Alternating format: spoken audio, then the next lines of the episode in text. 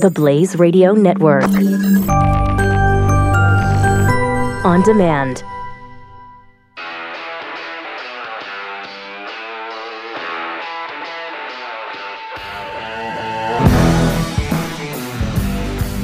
Pat Gray is here on the Blaze Radio Network. Triple eight nine hundred thirty three ninety three. Uh, Traffic and weather together every four minutes on the threes. No. all day long again No, today. That doesn't work. Oh, you're right. It's every three minutes on the fours. No, that So, uh, be looking forward to that. no. doesn't work. I, I, I just, I just corrected myself. If you'd pay attention, yes, I said four minutes on the threes, but then I corrected it to every three minutes on the fours. So, uh, I think we're all set now. Are we going up another I think we're all traffic set. chopper too? Yeah, we might. Okay. We might. Uh, all right. It's it's an exciting day. I'm all a tingle because the State of the Union happens tonight. Uh, what do you want to hear from the President of the United States? What would you like to hear? Everybody's talking about the fact that he's going to ask for bi- bipartisanship. He's going to be, I think, conciliatory to the Democrats. Uh, what would you like for him to do? Obama was certainly never conciliatory to Republicans during the State of the Union or any other time. So I hate to play that game, but why? Why should Trump? Why? I know we need to come together, but coming together with Democrats just seems counterproductive to me. it just doesn't seem like it's bound to work. So, as I have been thinking about the State of the Union this week and kind of sort of trying to assess the first year of the Trump presidency and where the United States is now, you know, kind of taking stock of it and adding up the pros and the cons, where do you think we stand? 888 900 3393. Love to hear from you on this. The good that we've talked about multiple times uh, ob- t- to me, here are the things that uh, we've kind of focused on as we weigh where we are in this country. President Trump during the first year, a great Supreme Court justice. By all indications so far, Neil Gorsuch is going to be a great pick for the U.S. Supreme Court. The tax cuts, as uninspiring as they thought they were, because on on uh, at least one bracket, the taxes actually went up from 32 to 35 percent. Um, and they went they went down very little for the rich, and that's what Democrats are focusing on. Well, it's mostly for the it's mostly a tax cut for the wealthiest. No, it isn't. It went from th- like 39 to 37 or something. Come on.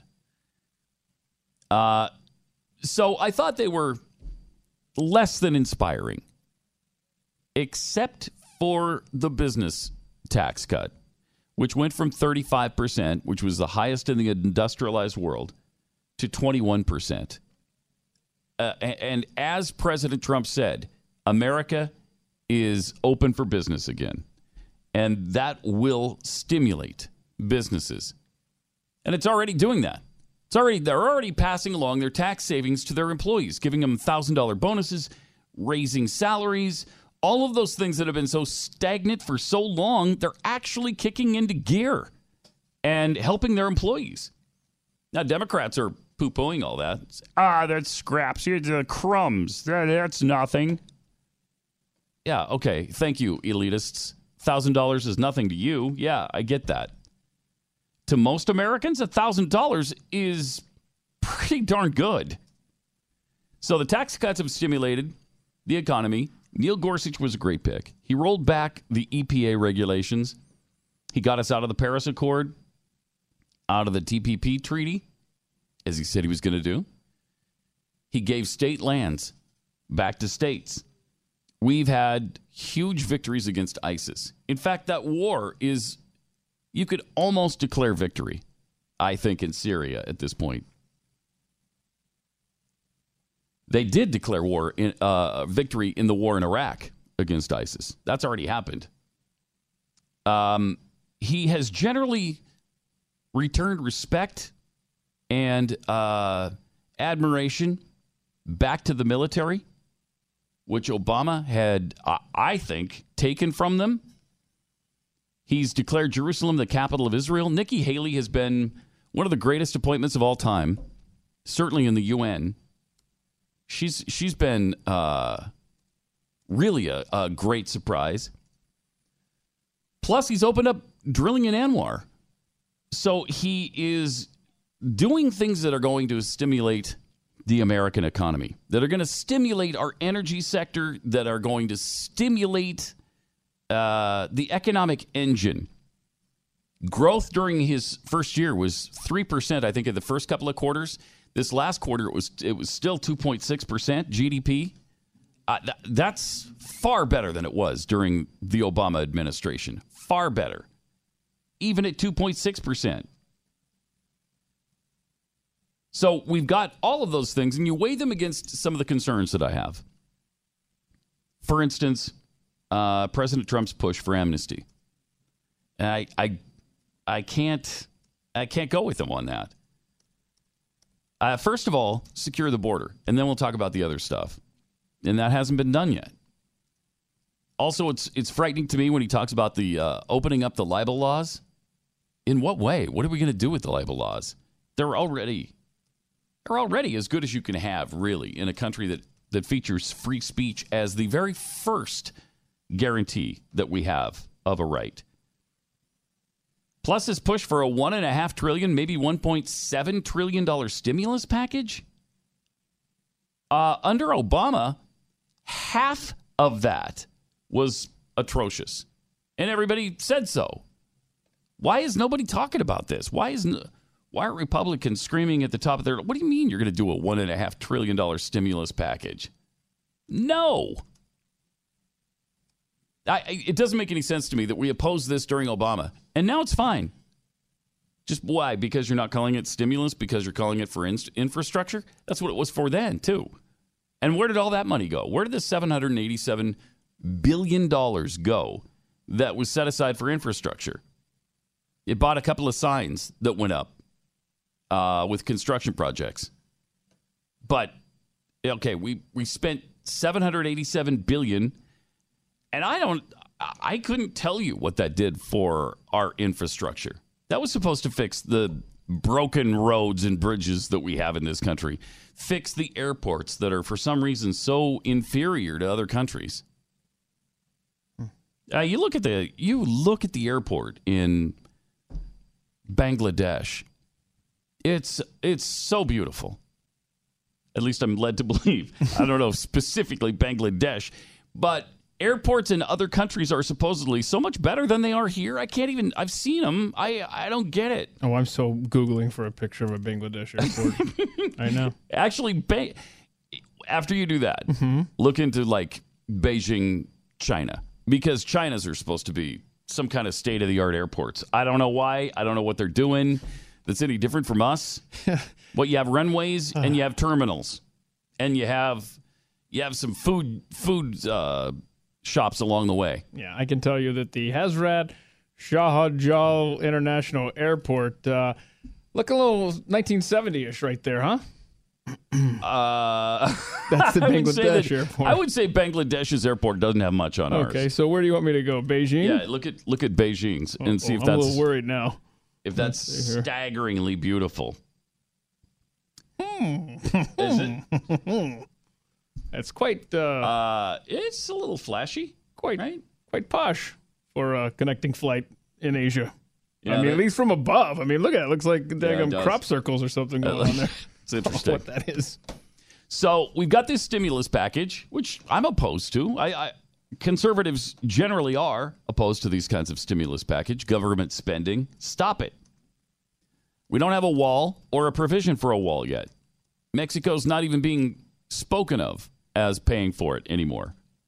There has been no repeal of Obamacare. Um, and there seems to be a willingness for bipartisanship that I'm just not interested in. Thank you. I just don't. I don't want Democrats uh, being involved in these decisions because they screwed up the last eight years. Why include them? We've got the majority. Let's use it.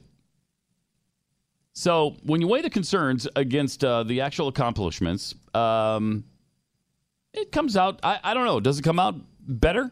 I, I, I think it probably does, but I'd like to like to hear your thoughts at triple eight nine hundred thirty three ninety three.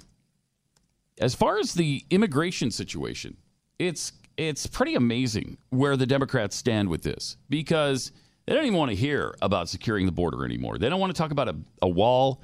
They don't want to talk about a fence. They don't want increased border patrol. They don't seem to want anything to do with securing the border. But do you know that wasn't that hasn't always been the case? Democrats in the 90s and even the 2000s were very concerned about border security. We're very much against illegal aliens. Listen to the Democrats from the past and what they used to say about illegal aliens and securing the border. Legal immigration is wrong. Chuck Schumer. All Americans, not only in the states most heavily affected, but in every place in this country, are rightly disturbed by the large numbers of illegal aliens entering our country. Huh. we need to do simultaneously. You know, secure our borders with technology, personnel, uh, physical barriers if necessary in some places. Huh. If making it easy to be an illegal alien isn't enough, how about offering a reward for being an illegal immigrant? No, no sane country would do that. We should enforce our borders. To have a situation Dianne Feinstein. where 40% of the babies born on Medicaid in California today are born of illegal immigrants creates a very real problem for the state. I think we Here's what I'll do. Jeez, man. Number one, the borders are more leaking today than they were before 9 11. The fact is, we haven't done what we need to do to toughen up our borders, and I will. Hmm. We simply cannot allow people to pour into the United States undetected, We can't? undocumented, What? Unchecked, and circumventing Why? the line of people who are waiting patiently, The diligently, hate. and lawfully uh, to become immigrants in this country. Wow. What happened? what happened to the last 10 to 15 to 20 years to Democrats on illegal immigration? Good golly. You can't even get them to say illegal aliens anymore. They used to say it quite freely. Now it's got to be non documented citizens. And now you can't even you can't even ask them to place a vote in favor of a border wall. They will they won't have anything to do with that. So why? What has happened all of a sudden that uh, you're just all about illegals pouring in across our border and not securing it at all? Triple eight nine hundred thirty three ninety three. Um, let me talk about FilterBuy. FilterBuy.com. Really cold throughout most of the country, and more cold is on the way. Uh, if you're not properly maintaining your filters, you're you're not only breathing unhealthy air, you might just find yourself with no heat and thousands of dollars worth of repairs. But there is a better way with filterbuy.com. It's America's leading provider of HVAC HVAC filters for homes and small businesses. Filterbuy.com carries over 600 different filter sizes. And if you got some kind of strange size that they don't normally have, they'll custom make one for you. Then they ship it free within 24 hours. So you get it right away, and everything's manufactured right here in America. So you're supporting a great American business. FilterBuy offers a multitude of MERV options, all the way up to hospital grade. So you know you're going to be removing the dangerous pollen and mold and dust from your home's air. And right now, you can also save 5% when you set up auto delivery. And then you never have to think about when it's time to order your filters again because they just show up when it's time. So save money, save time, and breathe better with filterbuy.com. That's filterbuy.com. Filterbuy.com. You are listening to Pat Gray on the Blaze Radio Network.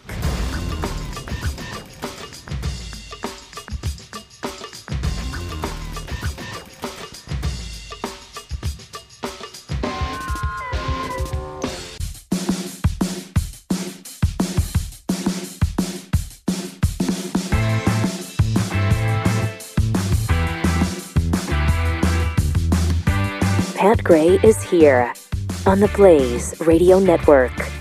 Triple eight nine hundred thirty three ninety three. State of the Union address. What would you like to hear from President Trump tonight? Are you excited about bipartisanship? Are you excited about bringing the Democrats along for the ride, getting their input on every issue? I'm completely not interested in it. I know. I don't. Maybe that's terrible of me, but I have no interest in bringing Democrats into any of it. I mean, l- look at these hypocrites. Just a few years ago, they were all about securing the borders. Then what happened? You know it's all about their power. They see that if they allow illegals into the country, they're probably going to vote Democrat. When they when they are able to vote, uh, they'll probably vote Democrat because the perception is that's who's helping them. That's not who's helping them, but that's the perception. So it's all about their power. And they're willing to compromise America's security and well being for it. It's, it's despicable. Uh, speaking of which, so is Planned Parenthood's uh, Cecile Richards. Mm, she's lovely. She's leaving. Uh, she's leaving her her uh, perch at the top of Planned Parenthood, and everybody is celebrating her now. She's getting ready to release some memoir, um, and so she's talking all about her time at Planned Parenthood and just how proud she is of overseeing the slaughter of millions of babies while she was there. I mean, she's got to be bursting with pride. No one has overseen the slaughter of more babies than Cecile Richards at Planned Parenthood. She calls it women's health, of course, and reproductive justice. Whoa, whoa, whoa. Yeah. Reproductive justice? Justice. Mhm. I've not heard that one. Yeah, reproductive Okay. justice. I want to. I want to get paid to come up with like fun names like that. Political correct. Yeah, euphemisms for Yeah, murder. There you go. Yeah, isn't that great? Reproductive justice. A newly released Marist poll finds that 76% of Americans favor restricting abortion to at most, at most, the first three months of pregnancy. Now, Cecile Richards and Planned Parenthood doesn't think it should be restricted at all. Uh, I mean, as you're giving birth, they think you should be able to abort the baby. Um, so she has announced her decision now to step down. She's going to go raise money for a bunch of candidates who are running for office that support abortion. And she's going to try to strengthen the position of Planned Parenthood in our society. And she's really proud that they fought off the efforts to defund uh, abortion on a federal level. For some reason, half a billion dollars a year continues to go to Planned Parenthood to kill babies.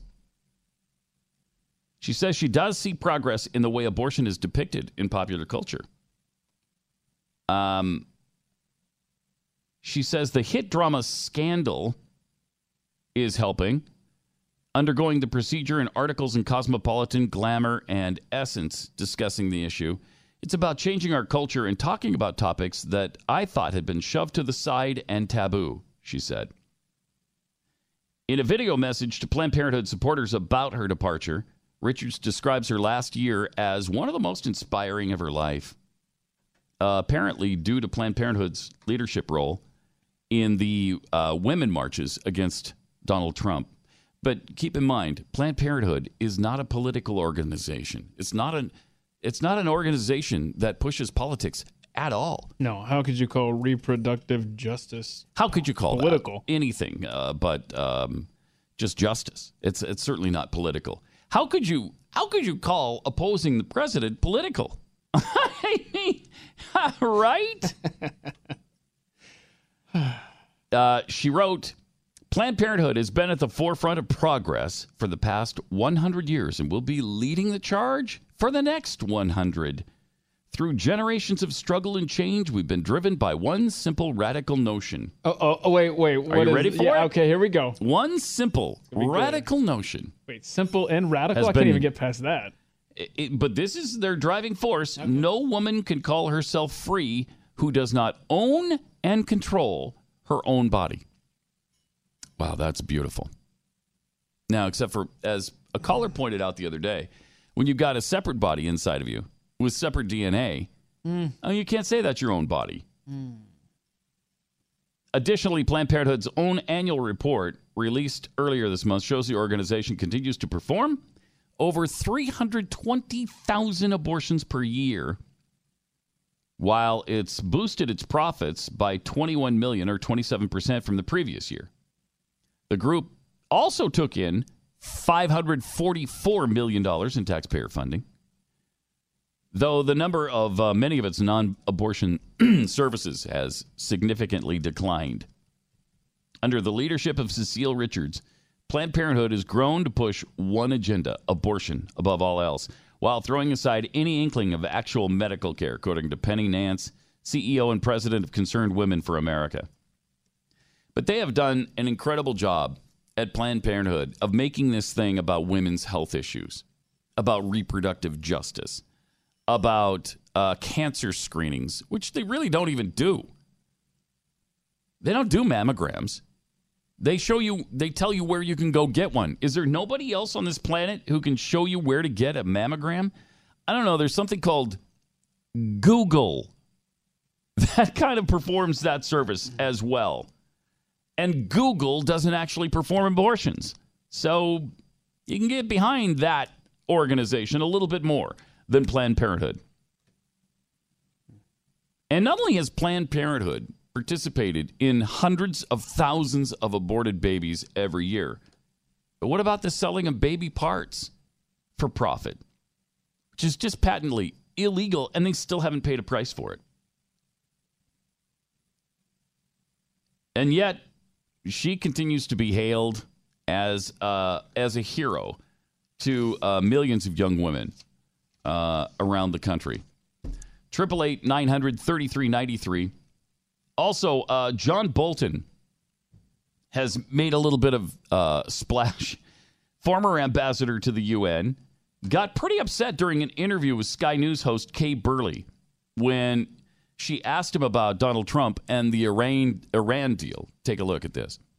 Uh, well, I want to come back to your comments. I'm, I'm going to be a little bit more direct here. I think what you said is offensive and inappropriate. You are a Oh. munchkin in the media, and uh, you may have your opinions, but I think your job is to try and present the news uh, accurately and not uh, editorialize. If you'd like to tell me where you think the president uh, has behaved in a way you disagree with, let's have uh, an example of it, and I'd be happy to deal with it. Okay, uh, what in particular are we talking about? Are we talking about what's happening with Iran? You said the president slips. You said the president slips in and out of deals. What What's your problem specifically? My problem specifically is that uh, we were talking about Iran. Uh, I was saying he wants to get out of the deal that the United States has done as far as Iran is concerned. There's nothing slippery. There's nothing slippery about that. It's entirely appropriate when a country realizes it's made a strategic mistake or circumstances have changed uh, to get out of an international agreement. I can give you any number of examples. President George W. Bush, for example, quite correctly took the United States out of the 1972 anti-ballistic missile treaty so that we could have a national missile defense capability to protect against the likes of Iran and North Korea. That's not slippery. That's operating in the national interest. Do you think Britain is slippery for getting out of the European Union? Maybe you should call your whole country slippery.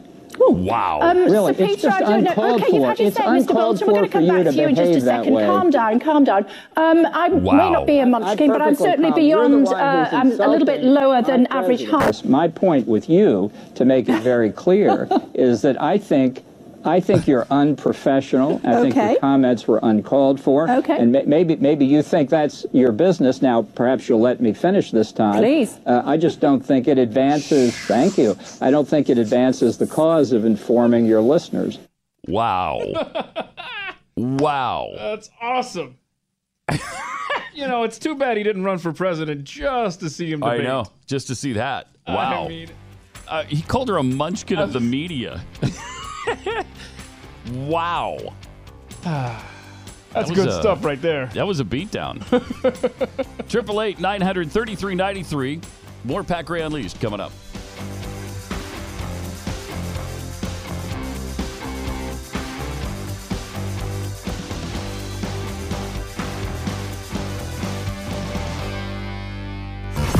Pat Gray, the Blaze Radio Network.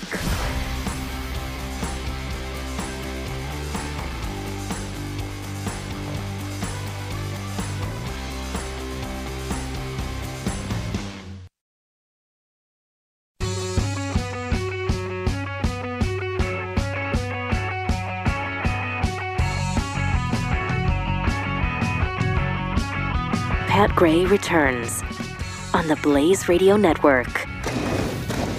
I sawed this boat in half. I don't know if we're gonna get to saw a boat in half. Uh, that might be that might be too tough to actually do on the air. But we are going to test the uh, Flex Seal family of products tomorrow. TheBlazeTV.com. Mm-hmm. What time you gonna do that tomorrow? Uh, After traffic and weather together? Yes. Got to get that That's done. to be decided. Okay. We'll, we'll we'll let you know during the course of the day. Probably probably hour two. Maybe the top of hour 2 Mm-hmm. Uh, but we're going to test it out because I uh, am somewhat skeptical about their claims on television. Why? Uh, because when they have that huge gaping hole in the side of a bucket and the water is pouring out of it, and they take one thin piece of tape, slap it on, slap it, dis- right where the hole is, and all the water is pouring out of, and it immediately seals the hole. Sure, that can't happen. What do you mean it cannot happen? happen? I'll bet you a thousand dollars that can't happen. You're betting me a thousand dollars? because you know it's not going to hold. Yeah, I'm with you. So uh, we'll we'll we'll check out as much as we can, and Mhm. maybe if we find something to saw in half, we'll do that, and then see if it's seaworthy after we tape it up. How about Jeffy? Uh, yeah, we might saw maybe we'll saw Jeffy in half. Oh wait, no, no, no, wait. You said it has to be seaworthy, and there's no condition where that's seaworthy. That's for sure. So, Uh, all right, triple eight nine hundred thirty three ninety three. A Michigan State professor says Americans who practice yoga contribute to white supremacy. uh, okay, I- Finally, somebody said it. the code's been Finally, broken. Finally, somebody said it. I have felt this way uh, since the very first time I saw yoga being practiced. Yep. Uh, as soon as I saw them, you know, doing the deep knee bends and all that stuff, I thought white supremacy, white supremacy. Uh, well, you, you Downward have- dog, man. That's all. That screams, screams white supremacy. While you may have thought that the proliferation of people wearing yoga pants in public was bad enough, one professor is claiming that there's an even worse yoga related atrocity. White practitioners of the Eastern spiritual and physical discipline are contributing to a system of power, privilege, and oppression. Obviously. I mean, like you didn't realize this. I mean, it's just Yeah. nice, though, that somebody is speaking. It's it nice that someone took pen to paper finally. Finally. Mhm. Fox News reports that Shreena Gandhi, a religious studies professor at Michigan State, recently co authored with Lillie Wolff an article titled Yoga and the Roots of Cultural Appropriation, which declares that Americans who practice yoga are feeding white supremacy and the yoga industrial complex. Now, I've heard of the military industrial complex, which is you know, supposed to be some big conspiracy, but the yoga mm. industrial complex, I have to admit, is somewhat new to me. What do you mean? YIC? Yeah, it's somewhat new. I yeah, It's the YIC. the YIC, The yick. That's a big thing, man. This is one conspiracy that I have not heard Alex Jones mention. Why is he not talking about the yoga industrial complex? White Americans should learn yoga's history, acknowledge the cultural appropriation they engage in, and possibly reduce the cost of yoga classes for poor people, a group that often includes people of color and recent immigrants such as Indian women to whom this practice rightfully belongs. Wolff describes herself as an anti racist, white Jewish organizer, facilitator, and healer who has called for decolonizing yoga. Okay, I can't. this hurts. Uh, it just gets more and more stupid every single day. I mean, this is just butt stupid. the explosion of yoga studies or yoga studios, yoga video, apps, yoga pants, and other yoga swag over the last two decades is evidence of the misappropriation of yoga that is part of a systemic racism built on the labor of black people Yeah. and people of the global south. Okay, I was laughing along with you, Mm-hmm. but if this is going to lead to the banning of yoga pants in public, I can't go there. that would be that would break my heart. That would be tragic. Yeah, it? sure would. Yeah, it would. People want to be comfortable, you know. That's right. We would argue one of the goals of white supremacy is to buffer white people from the pain that comes from the process of exchanging cultural grounding for the unearned power and privilege of whiteness. How many times have I said that? I've got a bumper sticker Mhm, sure you do. that says exactly that, word for word. Yep. Have I've had it for years. Years. Uh, this modern day trend of cultural appropriation of yoga is a continuation of white supremacy and colonization, colonialism, maintaining the pattern of white people consuming the stuff of culture that is convenient and portable while ignoring the well being and liberation of Indian people. We are just terrible, terrible, terrible people. If you're white, I don't know how you live with yourself because Right. I frankly, I'm almost unable to do it now. I was hoping I this- almost can't live in my own skin anymore. Well, uh, absolutely. I mean, that goes without saying. You feeling that way too? Absolutely. Yeah. I- the thing is, um, it's a shame that this got picked up on because I thought we were flying below the radar with this stuff, but no, I guess No. uh, they picked up on the uh, yick. Ms. Gandhi is uh, she's all over it now. She's she's on to the yoga industrial complex, and she's sick and tired of it. Well, she should be. She should. Triple eight nine hundred thirty three ninety three. Yeah, I mean, I, what, are we are we not out of stuff to bitch about and blame Whitey for? I mean, have we not? no. Have we literally not gotten to the bottom of the list? I No. mean, what is left? I'm I'm just hoping that Donald Trump will, will address this tonight. Look, the look. yoga industrial complex on the State of the Union speech. Look at the ceiling tiles above your head, Pat Gray. They're white. They're white. They're and white. and what what's the what's the alternating color? Little black dots, right? Yeah. But what's the predominant color? White. White. Mm-hmm. Mm-hmm. Enough said. Enough said. Mort in Arizona, you're on the blaze. Hi. Hey, Pat. Yeah. This this is Mort uh, from Arizona. Just uh, thank you for taking my call. And speaking of white, um, living among my Native Americans, I always r- show a white piece of paper and put my hand next to it. And uh, lo and behold, I explain I am beige. Okay. Now, the, All right. the the reason I'm uh, I was told that I I should talk a little bit. Uh, you know what I mentioned about wordsmithing, Mm-hmm. and uh, you mentioned about killing the unborn. I refer to uh, that as murder.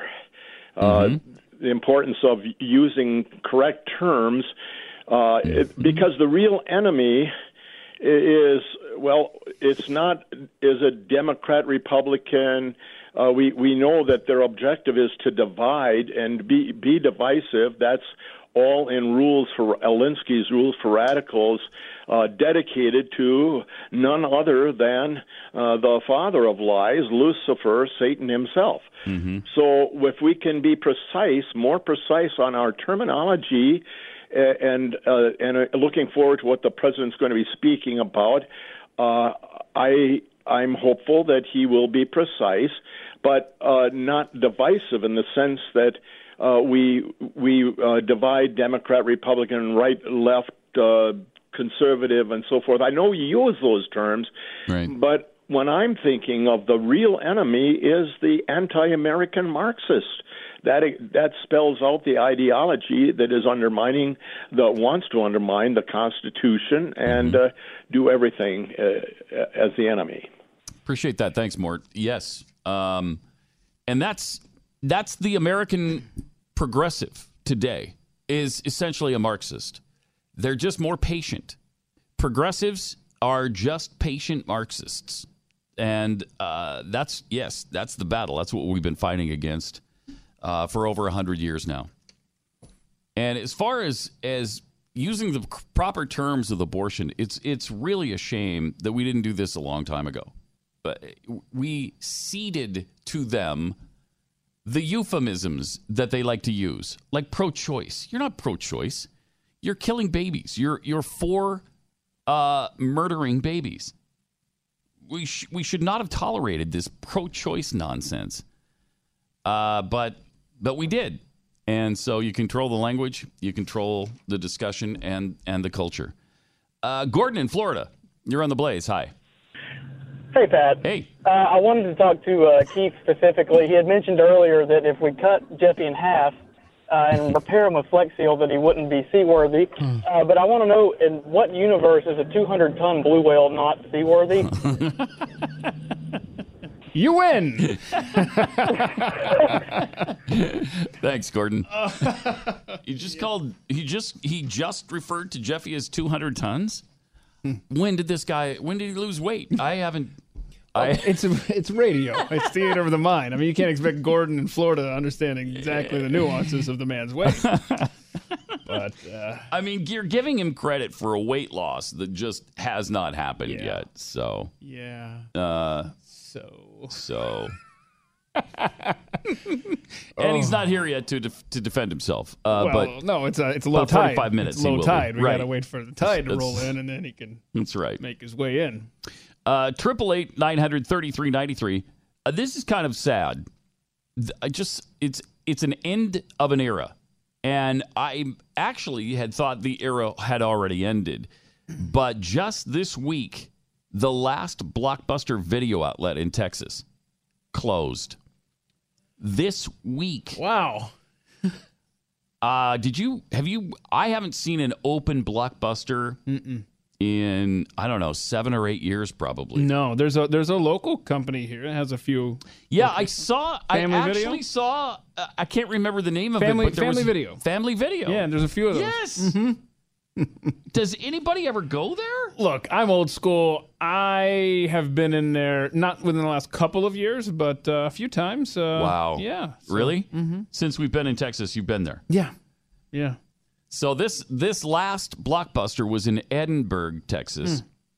And it was it's been like a media sensation cuz it's one of the last places where you could actually go and find blockbuster videos, Hmm. which during the early 2000s and the, the late 90s and 2000s dominated the video the home video market. Yes, they Abs- did. Absolutely dominated. You'd you'd go in there and it would be jam packed with people Yeah.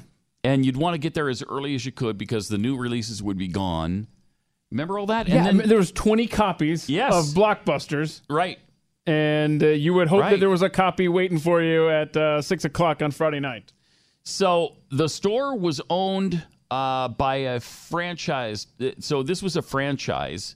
All of the store owned the the uh, company owned stores closed quite some time ago. So this was one of the last of the franchises to finally uh, close up shop. The corporate owned stores were all closed in early 2014. And then the company was the company was taken over by Dish Network, which I didn't remember in in 2011. And you might remember at the very end, Blockbuster said, "Oh, okay, well we're going to do the Netflix thing now too, where you can order these. You can, we'll just send them to you in the mail." Uh huh. And it was too late. Too late. Yeah. Netflix already had cornered that market. Plus, they were already online. And once they went online and made it convenient where you could just stream it, forget it. Yeah. Game over. Block. I don't know that Blockbuster ever went to streaming online. Did they? Uh, not that I'm aware of, but Yeah, what got me that. out of the store um, is uh, it's a Redbox thing. You know, you got Redbox, those. yeah. Yeah, yeah. But um, I It's a lot am- cheaper at Redbox. Well, yeah, because you got to sign up and get the coupon codes for the Uh-huh, freebies, and I'm willing uh-huh. to go out in the cold and go and uh, get a free DVD with my little my little Those uh, were the days, man. coupon, and then download it for three bucks at home because I'm cheap. But uh, Blockbuster opened its first store in Dallas in 1985, 33 years ago.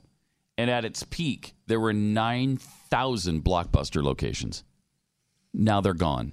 Wow. Isn't that amazing? Does it say when the peak was? Because I'm gonna guess It doesn't say the peak. No. But I would have to say 2005 ish. That, I was gonna say somewhere around 2005. in there. Yeah. And it when it happened, when Netflix came uh, to town and started doing the, you know, you can order two at a time. We'll send them to you, and then you just put them back in the mail when you get a chance, and send them back, and we'll send you more. And uh, that was already pretty cool. Mm-hmm.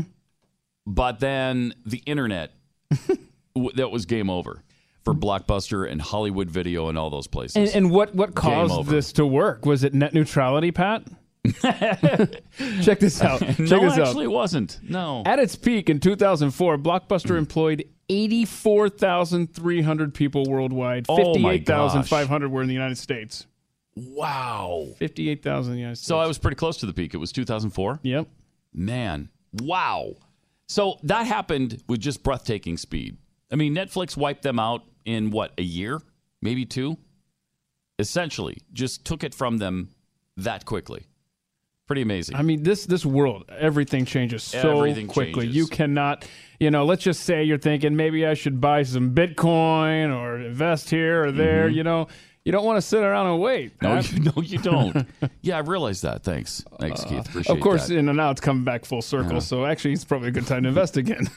Triple eight nine hundred thirty three ninety three. Cosmo Hurts Kids is on a mission. Of course, the founder is Victoria Hearst, and her family's company, the Hearst Corporation, is the publisher of Cosmopolitan magazine.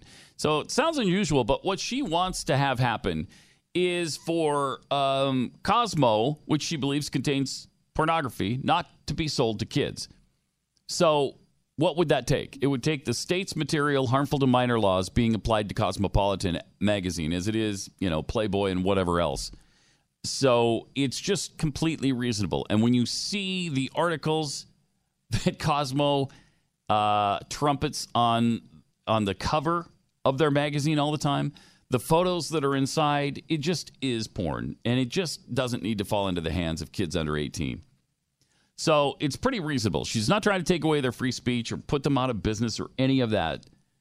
She just believes that we should all take a stand against pornography being sold to anybody under the age of 18. If you believe, as Victoria does and as I do, uh, go visit CosmoHurtsKids.com. Find out what you can do to help.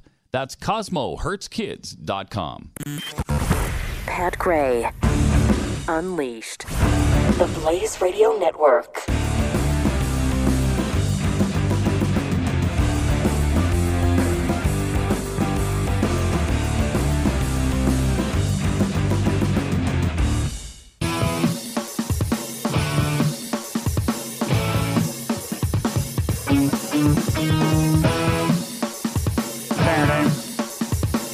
Gray is here. Welcome. Great to have you with us. 888 933 93. Tell a friend about it. Uh, Mike Hermanit at Pat Unleashed.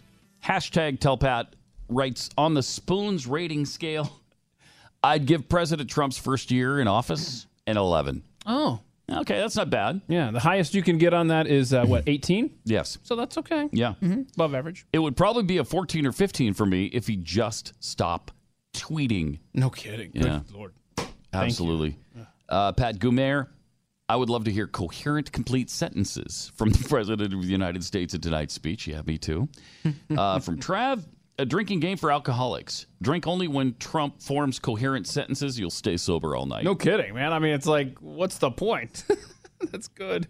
Fox Hop 64. If you're looking for a place to test uh, your your sawed boat, you could go to Glenn's New Lake. That's a good point. That's good. I like yeah, it. I like that. Uh, all right, triple eight nine hundred thirty three ninety three. House Intel has voted to release the memo, so Democrats are up in arms. But I can't wait to find out what's in this thing. The House Intelligence Committee has voted to release that FISA memo. Uh, Adam Schiff on the on the committee is blaming Republicans, of course. He's upset about it. But uh, don't we have a right to know? I, I think we have a right to know. And I'm I'm fairly excited about finding out what this is. I, I guess Trump uh, has to look at it and decide whether or not he's actually going to do it. But this should be happening sometime soon. Uh, Triple eight nine hundred thirty three ninety three. Also, things are so bad in Mexico right now. Another another indication of why we need the border wall. Why we need border security. The drug cartels are out of control. Mexican officials said on Sunday the government is sending a new wave of troops to crack down on criminal groups in regions where a surge in violence led to more than 25,000 murders last year in Mexico. 25,000. National Security Commissioner Renato Sales said federal troops will work with local officials to round up known major criminals and bolster investigations. from time to time, things are so bad in Mexico that uh, in the mid 2000s, they sent, I think it was 7,000 troops to northern Mexico. And four to 5,000 of them joined the drug cartels. Good night. Mm-hmm. What? Yeah, it's uh, it's a really, really bad situation. The drug cartels just run it, and they've got all that money. You know, they make a billion dollars a month, so they've got money to throw around and spend and uh, entice troops with, and they they they make them change sides. You know what? I've got a plan on how we can bring down the Mexican drug cartels, Pat. Here's what we do. Mm-hmm.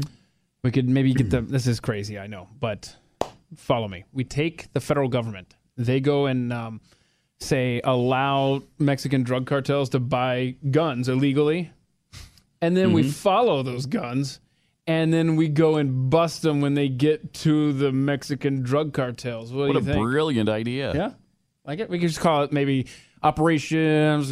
Throw it out here. Fast and Furious.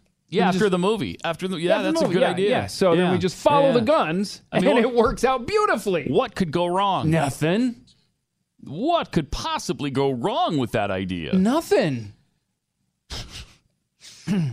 Earlier this month, the United States slapped its most stringent travel warnings on the states of Colima and uh, several others, including Sinaloa Oh yeah. and others that I can't pronounce, ranking them as bad as war ravaged Syria, Afghanistan, and Iraq. That's how bad things are right now Yeah. with these drug cartels. At least 25 people were murdered in Mexico this past weekend, uh, including nine men who were executed at a ho- house party in a suburb of the wealthy northern industrial city of Monterrey. It, it is really sad. There was a uh, there was also a town, it might have been Monterrey, where nine sheriffs had been murdered in the span of just a few years. I mean, and it got to the point where nobody would become sheriff anymore because the drug cartels would just kill them as soon as they got into office. Uh, and this one guy said, "I'm I'm going to boldly step forward and I'm going to take care of this." And uh, as soon as he left office, after being signed up, he too was killed. It's just such a difficult situation. They've let it become such a mess. And yet, again, we're not supposed to put up a border wall between us and these guys. Pathetic. Pathetic. Triple eight nine hundred thirty three ninety three. More Pat Gray Unleashed coming up.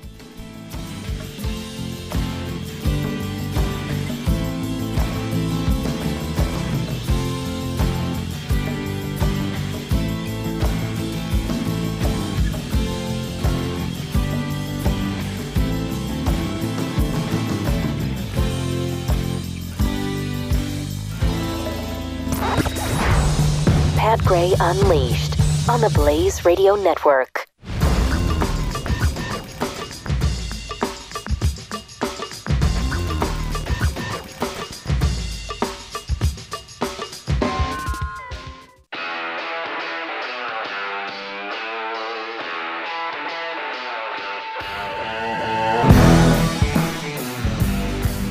Pat Gray is here on the Blaze Radio Network.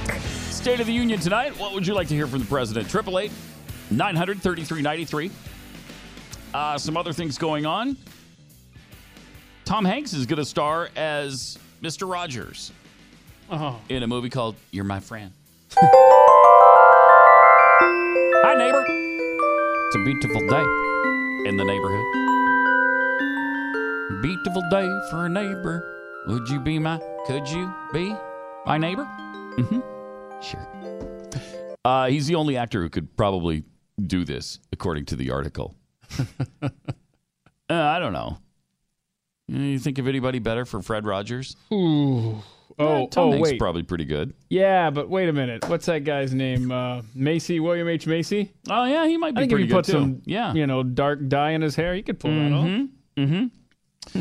Uh, so it's it's apparently going to tell the story of uh, one of his signature songs, inspired by a real life friendship between Rogers and journalist Tom Junod.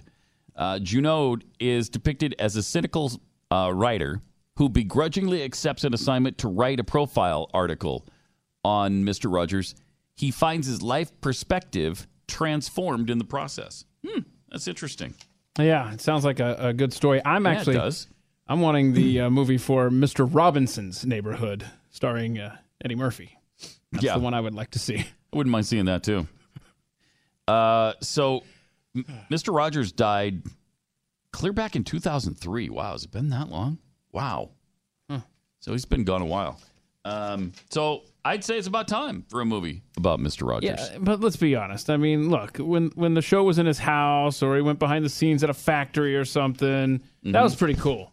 But that land of make believe, that was some seriously whack crap right there with that cat that talks and the king and the queen. That was dumb. I mean, you're probably of the age where you watched Mr. Rogers. I did. Yeah. Right? Yeah, sure You did. probably grew up watching him. Mm-hmm. Yep. Yeah, I did. I did not. You did not? No. Wait, when it was a little after run? my time. When the show run? 68 to 2001. Yeah, that's in my wheelhouse. 80s. So, I mean, uh, by 68, I was eight years old. Uh, I know. So, I I was already well beyond Mr. Rogers kind of stuff. So 1968. Okay. So Jeffy was watching this at the retirement home. 1968. right. So Yes. Uh, Romper Room has been brought up. Yes, I did. I saw Romper Room. Mm-hmm. Yeah, Miss Julie was. She'd look through that mag- magic mirror and she'd see all those people. I see Bobby and I see Jimmy and I thought, wow, that's creepy. You can look in on me. That is uh, with that mirror. Seriously? Wow. And if she it holds really it at the- creeped me out. Right. If she holds it at the wrong angle, those are the days where you're like, oh my gosh, I'm so hot Yeah. today. What's going on? Exactly right. I see. Yeah. Uh, Triple eight nine hundred thirty three ninety three. So after the State of the Union address tonight, what's really going to be fun is the uh, the national address given afterwards Mm. on BET by Maxine Waters. So, you know that's going to be fun. It's going to be excellent. You know it. You know, she's going to have some really good things to say uh, that'll probably change your your perspective on life and what's happening in the United States of America. Uh, she will speak at the top of a BET news special after Trump delivers the State of the Union address. Um, the program, Angela Rye's State of the Union, is part of a broader partnership announced uh, a few days ago between the network and the Democrat strategist and political commentator. Rye will executive produce the news programs with a sharp focus on issues facing black Americans.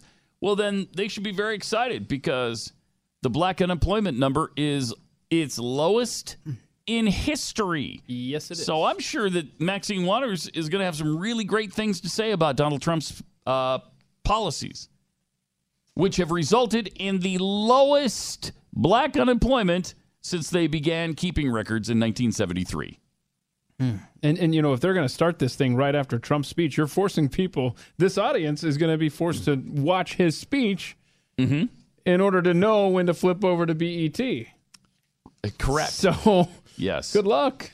Uh, And you know, Trump will. My guess is he will mention the fact that black unemployment is at its lowest rate. Uh, I'll I'll bet he mentions that during the State of the Union. Meanwhile, they printed up some uh, tickets to the State of the Union tonight. The 115th Congress address to the Congress on the State of the Union, except they said State of the Union, U N I O M. details. Uh, so they've had their share of spelling and grammatical errors in press releases. Do, do they not have a proofreader in in the House at all?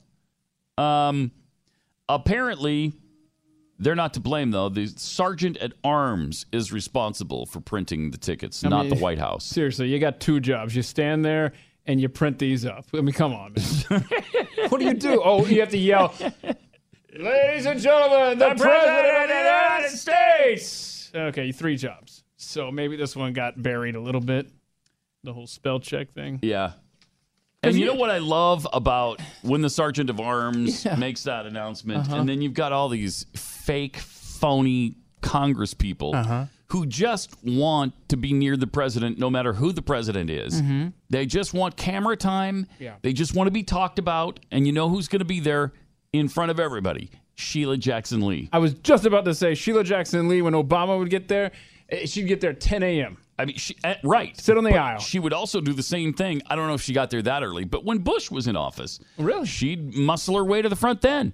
So you know she's going to muscle her way to the front, uh, even though she badmouths Trump all the time. Be interesting to watch this tonight. Uh, I, I can't wait to see the hypocrisy. Triple eight nine hundred thirty three ninety three. Uh, let's go to Brian in South Carolina. Brian, you're on the blaze. Hi. Hey, Pat, Brian, how you doing? Hey, good.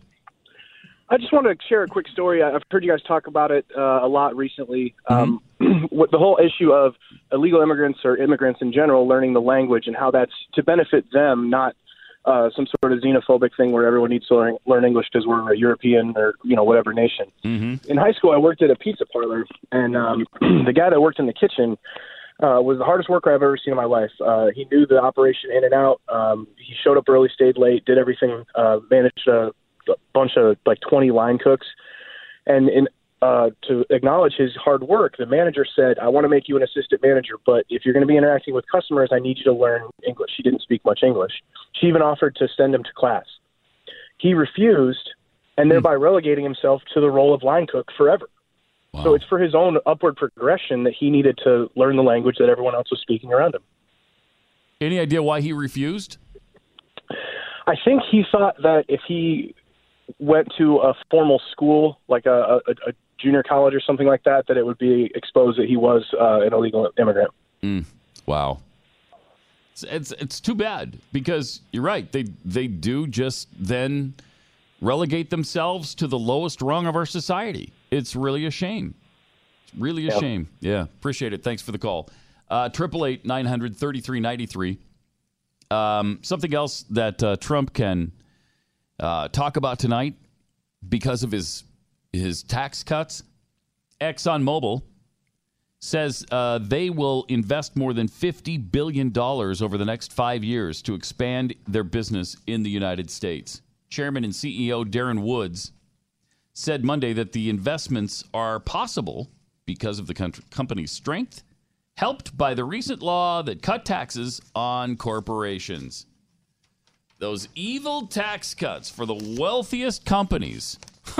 that just take that money and and make themselves richer with it. They sit on it. Uh, except for they're not. Oh. Uh, in a blog on the Exxon website, Woods said that Exxon plans to increase oil production in the Permian Basin in Texas and New Mexico. They plan to build new manufacturing plants and expand current operations. He said the initiatives will create thousands of jobs and increase energy security. From the crumbs, from the crumbs of the tax cut. You're welcome. These investments are underpinned by the unique strengths of our company and enhanced by the historic tax reform recently signed into law. I, it's really hard to argue with that, right? But Democrats still will. They still will. Exxon reported 11.3 billion in profit in the first 9 months of 2017, far surpassing their earnings earnings for all of 2016 when oil prices recovered from a 2-year slump. Still, Exxon's profits are down sharply from the 45 billion dollars they posted in 2012. Yeah, when gas was 3 or 4 bucks a gallon. But the 11.3 billion to Democrats, that's too much money. They're, those are evil profits and Exxon is evil for earning that kind of money. Even though uh, that's probably about 8 or 9% of uh, of revenue. So they're taking about 8 or 9% profit. Uh, that's pretty reasonable. What is the markup in the jewelry industry? 3,000%? Wow. That's a good question. A million percent? I don't know. But uh, 8 or 9% of uh, overall revenue, that's not outrageous. And a diamond ring doesn't help your car get down the road and take you to work. Exactly. Uh, let's see here. Between 25 and 75% for uh, diamond engagement rings. That's the markup. Between 25 and 75%. Okay. Uh, Woods said the new investments are in addition to Exxon's $20 billion plan to build refining, chemical, and export facilities along the Texas Gulf Coast over 10 years. Business leaders have uh, praised the new tax law, which cut the corporate income tax from 35 to 21 percent. I mean, one of the one of the best things Trump has done, although he didn't do it, Congress did, but he signed it into law, so he had something to do with it. Uh, but as far as oil companies, uh, the Democrats, I'm sure, are are g- going to bash them because they made a 11.3 billion in the last quarter. That's that's terrible. Those that's the rich getting richer. Those are evil profits Yeah. that they don't have coming to them. It's unbelievable. Triple eight nine hundred thirty three ninety three. Uh, we are joined now by Brad Staggs. What I hear you saying is that too much of even a good thing can be bad for you. Right. Yeah. I mean, so Mhm. too Right. much money Mhm, can be bad. can be bad for you. Well, uh, our last president said it best when he said, "I do think at some point you made enough money." Right? Right. Right. So So yeah. yeah. So in fact, it could be Mhm. bad for you. So I, I suppose you could say the same thing for something like um, earwax. Wait, you could never have two. Oh, see, Oh, no, that's what a could lot of people think is that you could never have because a good thing, earwax, much like money, is a good thing in moderation. Okay. And like chocolate, eh, Uh huh. you can never have too much chocolate. no, that's But with earwax, Mm-hmm. you can have too much because you see, if you have just the right amount, it protects your ear from infections. It protects your eardrum. Mm-hmm. Yeah. It does all those wonderful things. But then if you have too much of it and you cram it in there with, let's say, a pencil or, you know, a paper clip or a thumbtack, which. Mm-hmm. A pencil? yeah, you should never do that, by the way. okay. That's a Never, that's a ever, really never put a pencil. because I was about to jam a number two pencil directly into my ear. I'm glad that I caught you before you, did that. You just barely saved me Right. from doing that. So I've saved your life. Thank you. You're very welcome. You're very, you owe So what now. would have happened? Could I have?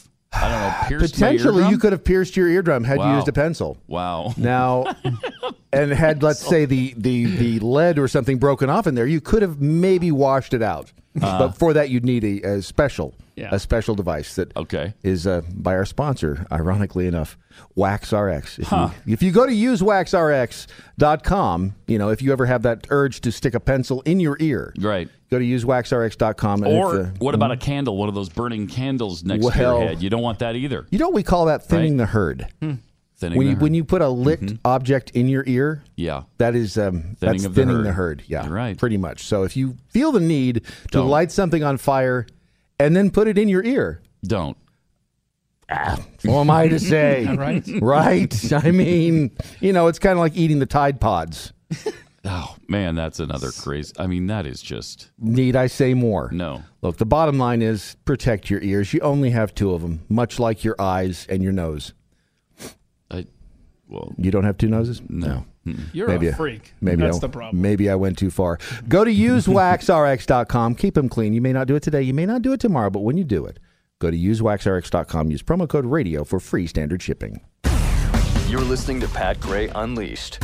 Follow Pat on Twitter at Pat Unleashed and send him your thoughts using the hashtag TellPat. The Blaze Radio Network.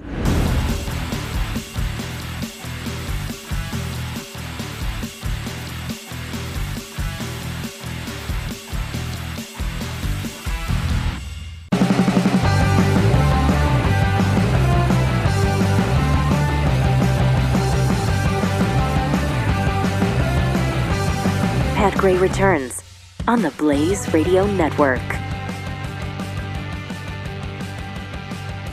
Hi. Welcome. Triple eight nine hundred thirty three ninety three. I'm very excited tonight. Uh, State of the Union address should be interesting. This is Trump's first. Didn't do one last year because he just took office. so this is the first State of the Union for Donald J. Trump, and then immediately following that, we get the Democrat response. They're calling it the People's State of the Union or whatever. Come on now, from Maxine Waters. I think. Do we have a preview of some of the things she's going to be Rough outline, about? rough outline. A rough outline of what she may or may not say tonight. As far as I'm concerned, the Tea Party can go straight to hell. Oh. They say to me all the time, you appear to be angry. If you're black and American, you're not a little bit mad, you crazy. Stop sending Mm. those dog Mm-hmm. whistles to white supremacists. Today we declare we're not taking it anymore. This liberal will be all, All about, about socializing. socializing. uh, Uh, uh, uh, um, uh, Would be uh, about- would be about uh, you know basic basically basically, you know Taking taking over. over and the government and the government running, running all of all your of your- companies. Keep your nasty comments away from us. We're rallying and we're Oh. protesting. You don't intimidate us. Okay. You don't scare us. No good. We're gonna Okay. fight against you and your policies. We're gonna struggle. We're gonna do everything necessary to Mm-hmm. Yeah. show you you cannot take this country down the path All that right. you think you're gonna take it down. All right. Okay. So, so maybe just a little preview of what you, I mean, you know, it's going to be incendiary. It's going to be a lot like that. May not be exactly those words. You don't think she's going to bring us together? No, I, I don't think Maxine Waters will bring us together and unite America tonight. I really don't. Uh, I don't know. I, you know, if of the two, Trump has a much better chance. He's ta- he's the one talking about bar- bipartisanship right now, and he's talking about it a lot. He's kind of holding out the olive branch to the other side. Would Maxine Waters ever do that? Not on your life. Not on your life. Uh, where did you find this quote from her? Because uh, this I've never, I've never seen this before. She was talking about marching for abortion. Let me see here. Hang And on. and here's what she, here's what Maxine Waters actually said about marching uh, for abortion. I have to march because my mother could not have an abortion. Well, if your mother had had an abortion, Maxine, perhaps you wouldn't be here. I don't know. Is it just me? Or maybe maybe you should be happy that your mom didn't have an abortion. I mean, that's just stupidity. This shows up on a transcript at CNN.com in 2004.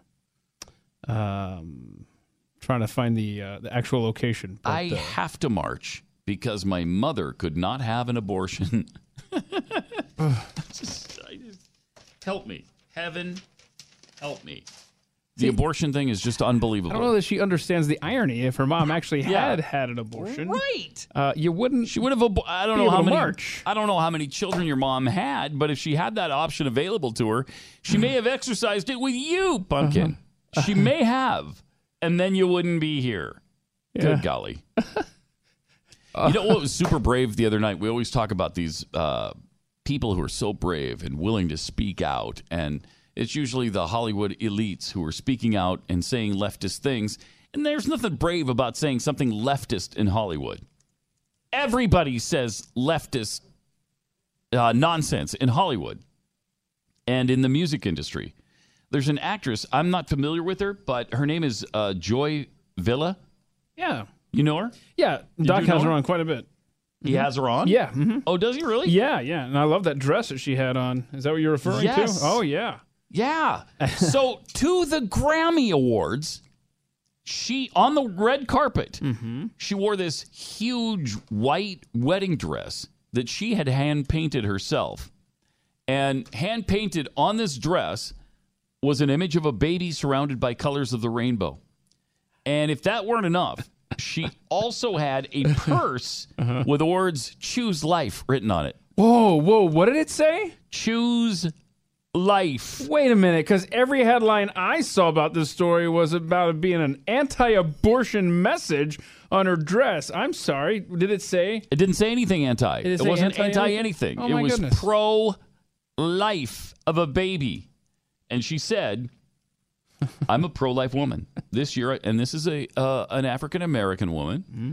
I'm a pro life woman. This year, I chose to make a statement on the red carpet, like I always do. I'm all about life. Now, that is brave. Mm-hmm.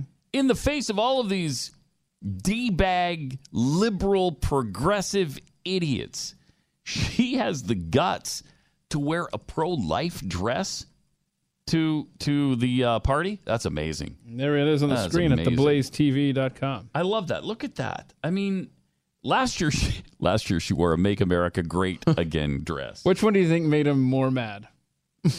Uh, that's a tough one. That is a tough one. That's a a tough pro one. Trump or Yeah, a pro life? They hate pro life messages, maybe as much or more than they hate Trump. I'm not sure.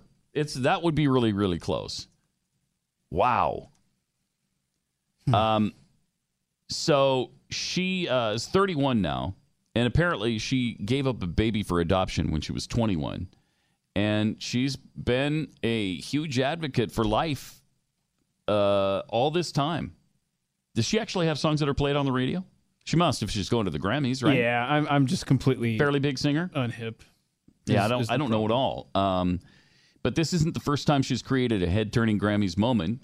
You know, obviously she had that uh, mega dress on last year, and while wearing the dress, she actually said, "I'm a 100% Trump supporter." I, this is a brave woman. Good golly. I believe in his message. I believe he'll run this country like he runs his life successfully. I stand as a proud American, and I stand for a unified America that's tolerant of each other no matter who we voted for. I stand behind our president because that's the American thing to do. I love this woman.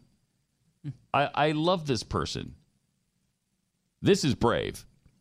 What all those idiotic leftists do at the at, all of these award show shows that takes no bravery. She's flying in the face of everything there and willing to say, "Hey, I'm putting my career on the line for this because I believe in it." That's pretty amazing. She said she can't see what the next she can't wait to see what the next 7 years hold for the United United States under Trump's leadership. She says, "I love what he's doing. Unemployment is down. I'm totally for President Trump and it's only been 1 year. I can't wait for the next 7 years." It's pretty awesome. Triple eight nine hundred thirty three ninety three. Eric in California. Welcome to the Blaze. Hey guys. Hey. So, I am from Skyline College. You might remember me from the uh, free speech thing I told you about. Yeah. Oh yeah. Mm-hmm. Okay. So the college is still kooky, though. Of course. Um, Of course. I went into my English class the first day, and the professor told us that you know this was a safe space for one. Okay. Which already I knew was a, ba- a bad thing, but it was our English class is on uh, the crisis of masculinity, and basically what that entails is uh, 64 genders. I found out I was a, a cisgender apparently because I like Mhm. women and I'm a guy. Yes. I, you don't say male or female. Yeah. Uh, you guys are all familiar with it. Yep. But we know Then cisgender. I'm going. Yeah, yeah. I, I, I just found that out. Wow, I like women. Well, what an intellectual environment I'm in. right? Yeah. Yeah. And then I walked uh, over to my bi- human biology class, and uh, I asked him about it just because I was curious if he, dif- you know, had a different opinion since it's biology. And of course, he did. He he thought the class was a little. He goes, "Really? They're teaching that in English?" And I'm surprised too. And the teacher of English, uh, he he compared to Obama and Trump. That was the first day. He goes, "That's what the subject was going to be on." He said, "Obama's a soft male, and a soft male is somebody who's compassionate, who's understanding, who cares about people." And then there's the old white male. Oh my God! You know what? I should be I should be offended right now. Uh, but I, yes, and I might should. be. Hang, hang on a second, Eric. I I want to I want to hear the rest of this, uh, but we're out of time. We'll be right back. More Pat Gray Unleashed.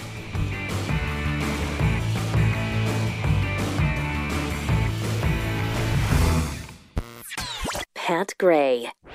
Only on the Blaze Radio Network.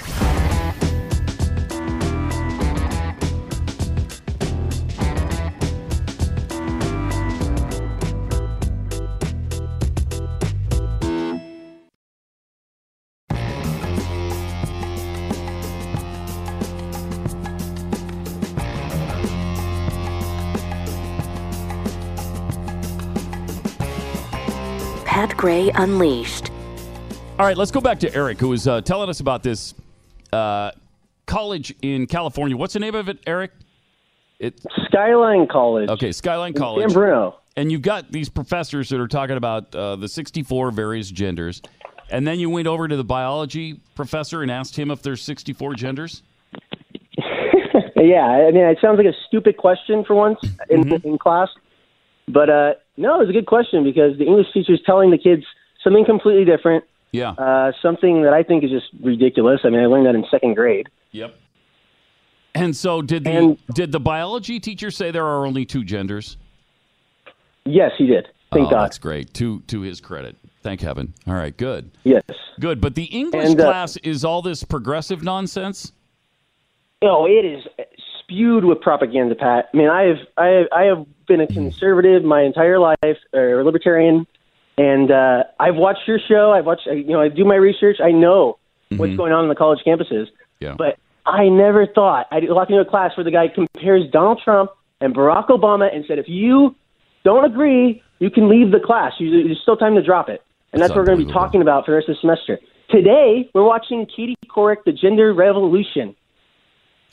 And he said, "Do not be late for this movie." I'm like, well, "I, you know what? I'm going to be a little bit late. You know, maybe I'm going to call sick today. I feel sick. I'm not sick, but I identify that I'm sick." Uh, it's it's interesting because English classes all over the country are turning into this. I don't know why they've chosen English to pollute our kids' minds, but um, my daughter is going to a, a little community. She's 17. She's going to a community college uh, here in the Dallas Metroplex, and they're doing the same thing. They're doing the same exact thing, teaching all kinds of uh, social justice nonsense. And it's like, yeah. what what happened to teaching me conjugating verbs and those kinds of things? What isn't that what English is? How about it? We read some That's I literature. Unbelievable. It's watching a movie and eating Starburst. You brought Starburst in. We, we watched a movie and we talked about our feelings. I thought I was in kindergarten. I don't know if this is college. This is ridiculous, is what it is. They call it ridiculous. This is all fake news. Yeah, it's it's amazing. I want Thanks. Starbucks Thanks, now. Eric. Appreciate it. I mean, why not bring little rugs and take nappies too? Uh, I am personally not opposed to that. I know you're not. I know you are not. I mean, you bring in an air mattress and a blankie, I'm good to go. By the way, uh, Jeffy joins us for chewing the fat. Triple eight nine hundred thirty three ninety three. By the way, is the number to call. If you want to get in touch with us. I mean, I would have you preferred maybe, uh, you know, uh, yeah, you know, just a regular Hershey bar. Maybe uh, other than Starburst, but No, if I'm Starburst is all you got. No, I'm going good with that. Starburst, It's fine. Starbursts are good. Starbursts are good if you have someone else opening up all the little squares. It's not Little that hard. pain. It's That's not pain. that You do have to work for it, That's a don't you? pain. You do It have is to a look pain. for it It drives me insane. we are so lazy. Uh-huh. Uh-huh. Can't even open a No, Starburst. I mean, I can. It's just agonizing too. I can, but this is America. So- so- Right. So if you, you know if you have someone do that for you, then But I will tell you this. That's why I never have an orange. I don't want to bother peeling? with peeling it. And Now there, I'll go with you there. Mhm. Right? Mhm. It's just not worth it. If somebody does it for me, I'll gladly eat the orange. Thank you. That's my point. All right. We've just shown again how pathetic we are. So. So we got the big State of the Union tonight. I am excited. You, Me Pat, too. I mean, I know you've Me talked about too. it a number of times, but man, I want President Donald Trump to walk into the. I want him to walk in to that room tonight with his talking stick. Yeah, and this walk all talking the way stick. down to the front and put that Uh-huh. talking stick right on the podium. Yeah, that'd be great. It would be outstanding. It would. I think even the media might like that. It'd be funny. Yeah. I mean, it'd be really funny. And it's going to be interesting to see Sheila Jackson Lee slobber all over uh, Donald Trump when you know she hates his guts. but she's such a media hound. She has to be there. She's You got to be in gotta be front. there. She's got to be there. Gotta She's be already there, 'cause- sitting in that chair, you know. Uh, Because you I mean, she is. because that's her. I mean, that's that's the way she goes back with those photographs to her people, and just said, I was there. I'm fighting. Now, I'm fighting. I am you. in the middle of all I'm this fighting stuff. for you. Yeah. Yeah. Yep. Absolutely. And you can hear it all tonight right here on the Blaze Radio Network, starting at uh, 8 p.m. Eastern. Uh, we'll do a little pre-show, and then you'll hear the speech live.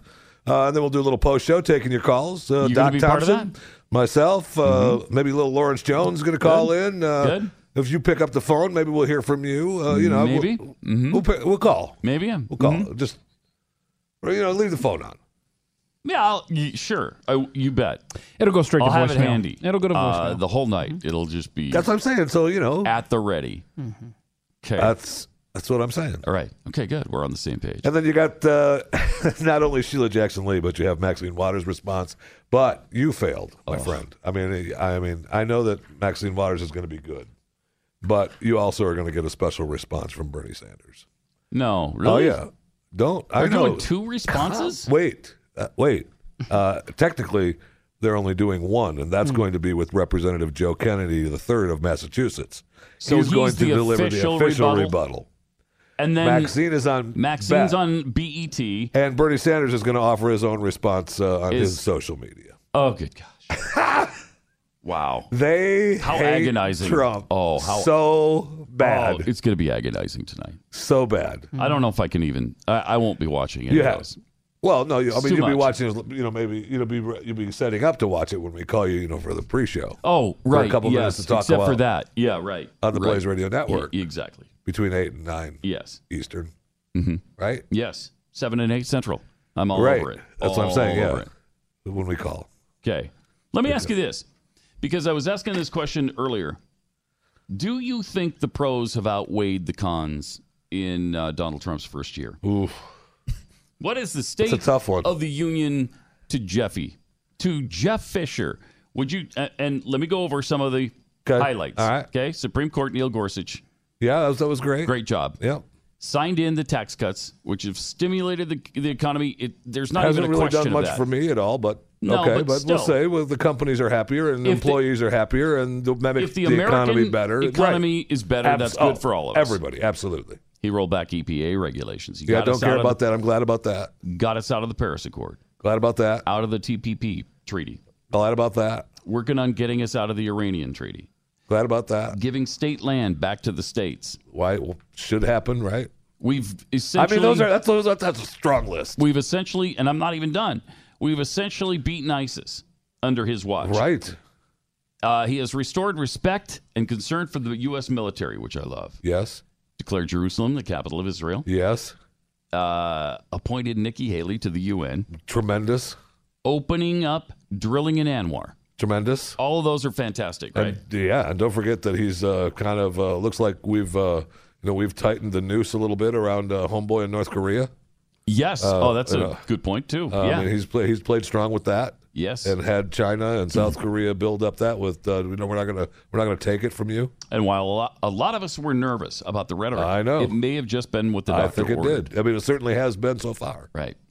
So the concerns I have, the big push for amnesty right now that he's sort of leading.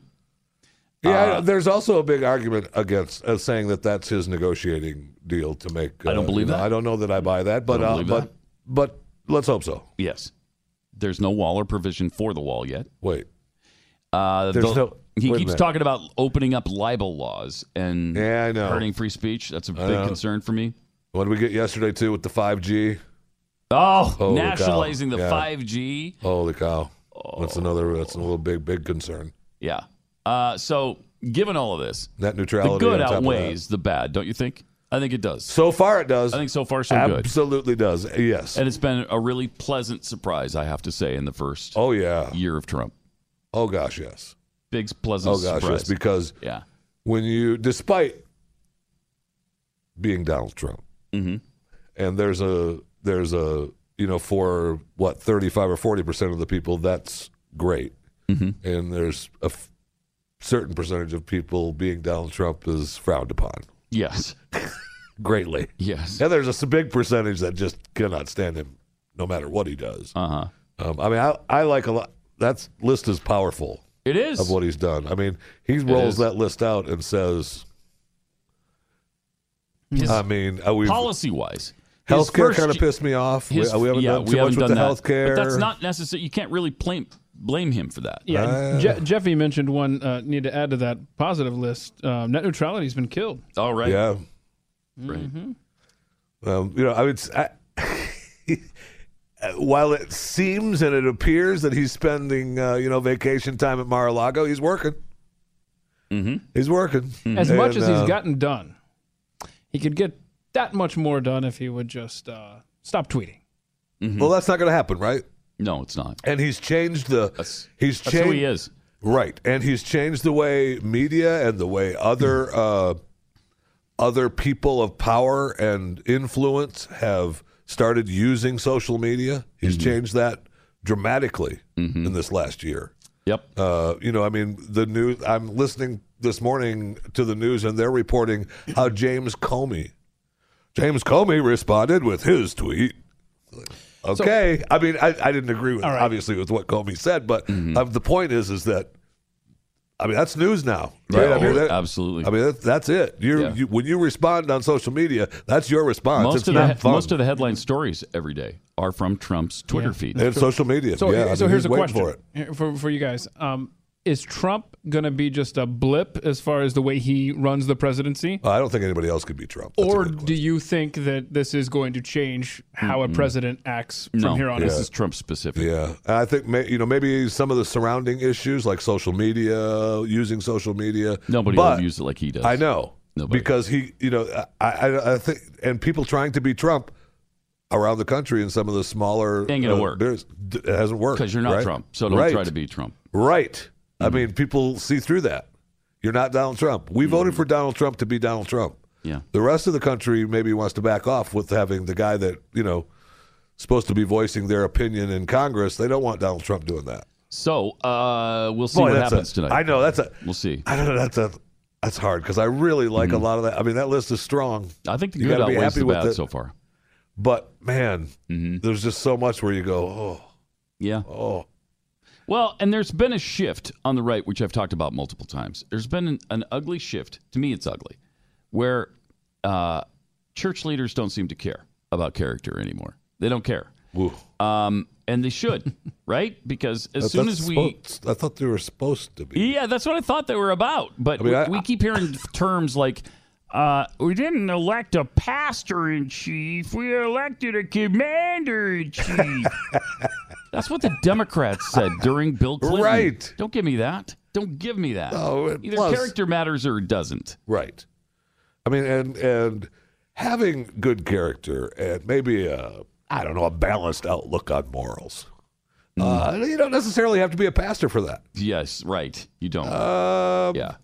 That's kind of supposed to be a good living. And then they'll say the, the other thing that drives me out of my mind is nobody's perfect. Nobody's asking for perfection, but there's certain things we can expect. I, think from our leaders. I will say that I believe Donald Trump is asking for perfection for his wives. I will say that I believe He's, he's, coming close that. to getting it too. I believe he's asked for that. he's coming pretty He close to getting it. So he's got that part handled. Yes, he does.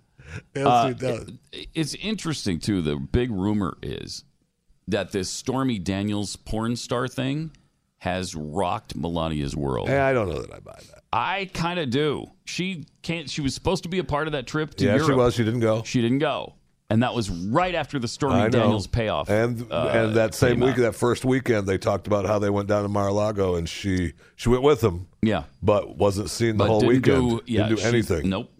And so some insiders have supposedly said this thing, this really, this pissed her off, and she's uh, really upset with him right now.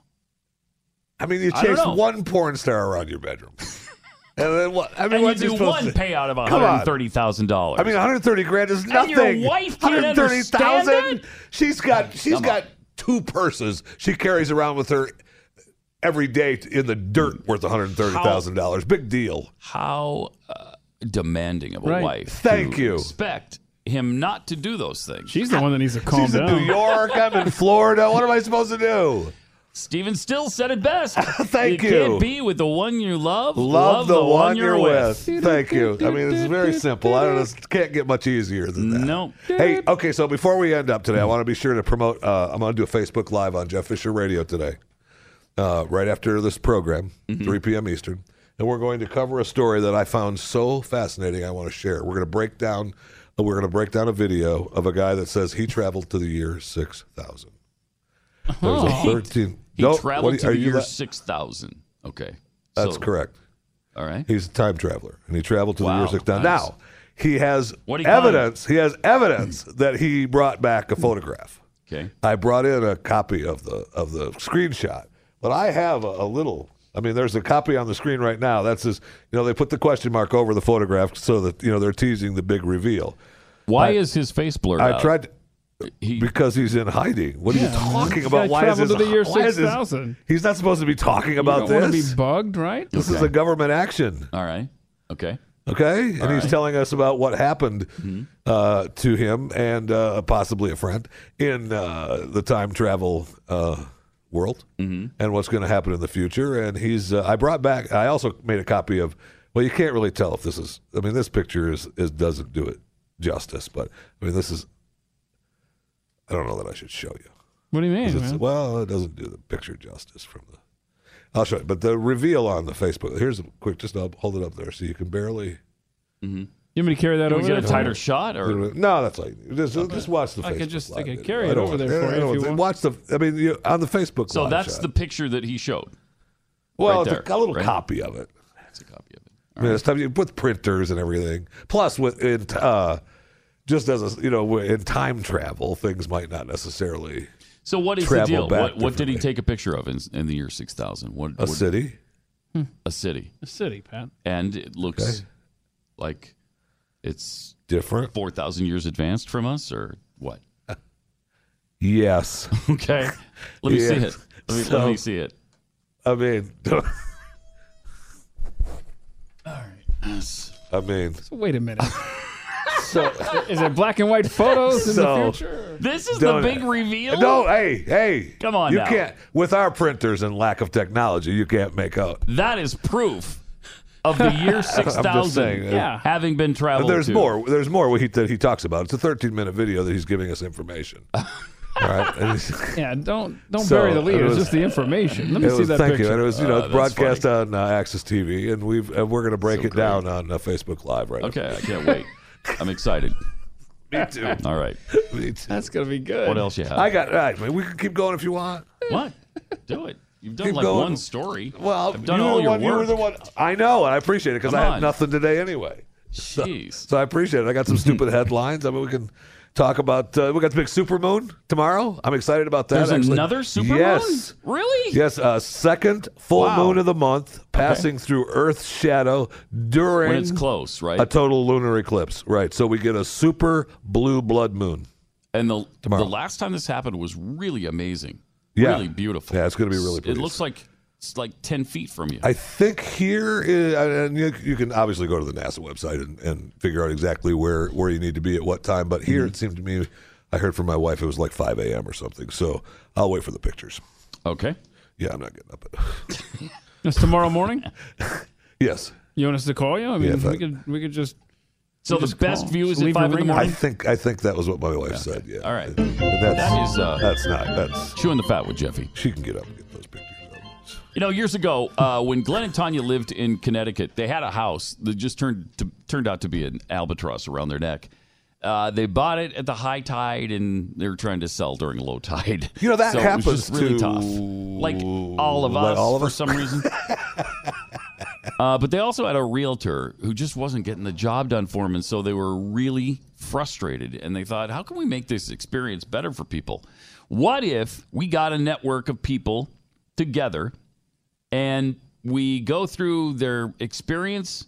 What are their marketing plans? What kind of character do, do they have? And what kind of results do they get for their clients? And then we just highlight these people. And here's maybe the key to the whole thing they also have to be listeners to the show because that shows they're like minded. They have the same principles and values, uh, uh, generally speaking, that you do. That's why they came up with the Real Estate Agents I Trust Network 1,200 agents all over America that are rigorously qualified with each of the categories uh, I mentioned a few minutes ago. So if you are looking to sell your house and you want to sell it fast and for the most money, and of course you do, or maybe you're looking to buy, go to Real Estate Agents I Trust. You'll be introduced to the best agent in your town. Let our agents earn your business. Get moving with Real Estate Agents I realestateagentsitrust.com. Pat Gray on the Blaze Radio Network.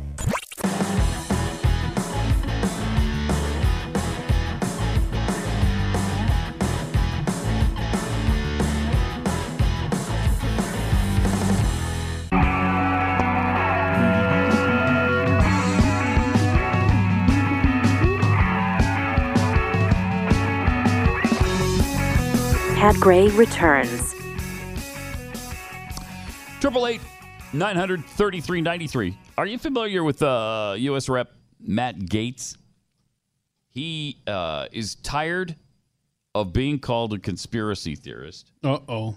and uh, he went on a show yesterday to complain about it and to uh, remind everybody how preposterous it is. He's being referred to as a conspiracy theorist. and so much of what went on that has come out by looking at the text messages of you know, of uh, Peter Strzok and Lisa Page, and, Yeah. and we're called like conspiracy theorists because Uh-huh. we see this cabal right in front of us. We're able to aggregate these data points and show what was really going on. The reality is, we're just looking at the very messages that the people that were at the center of the Hillary Clinton investigation and the center of Robert Mm. Mueller's investigation were saying to one another. I mean, that seems to be an entirely reasonable review of the facts to look at the communications between people who had central roles in the investigation. And I don't think there's any dispute that there was extreme bias, but not only bias in their minds, in Uh-huh. their actions, in Sure. their planning, in the things that they were doing. And it's one of the reasons why I filed legislation today to Uh-huh. get this memo released. I was joined by 35 of my Republican colleagues. And also this evening, I'll be taking the floor of the Congress with over a dozen members, uh, each giving their own voice uh, Mhm. to this movement. And the person, of course, he's talking to, whose show he is on, was Alex Jones at InfoWars. So why would you ever call him a conspiracy theorist? ah, of course he's tired of being called a conspiracy theorist. The- I mean, you can't go on Alex Jones' show and be a conspiracy theorist because he won't stand for it. But I want to know It's unbelievable. Can can That is the home of conspiracy theories. Yeah. He's on it complaining about being a conspiracy theorist. I'm just curious if the Uh-huh. constituents of Congressman Gaetz um, are going to demand that he figures out what's turning the friggin' frogs gay. That's what I'm hoping. I mean, I think they should. And what about what about this outrage? I know that there are fetal tissues in a lot of the medical treatments Right. and the vaccines. Yeah. And, And- they are in a lot of the cosmetics. That's confirmed. That's This- confirmed. We know Pepsi's involved with companies that do use the fetal parts. Right. And we do know that it's been tested in, in, in flavor. Flavoring, yeah, Enhancement. it's enhancement. So they're flavoring Pepsi with babies. It's an acquired taste. How could you dare call anybody on that show a conspiracy theorist? I won't have it. I won't hear about it. More Pat Gray Unleashed coming up. Pat Gray, only on the Blaze Radio Network.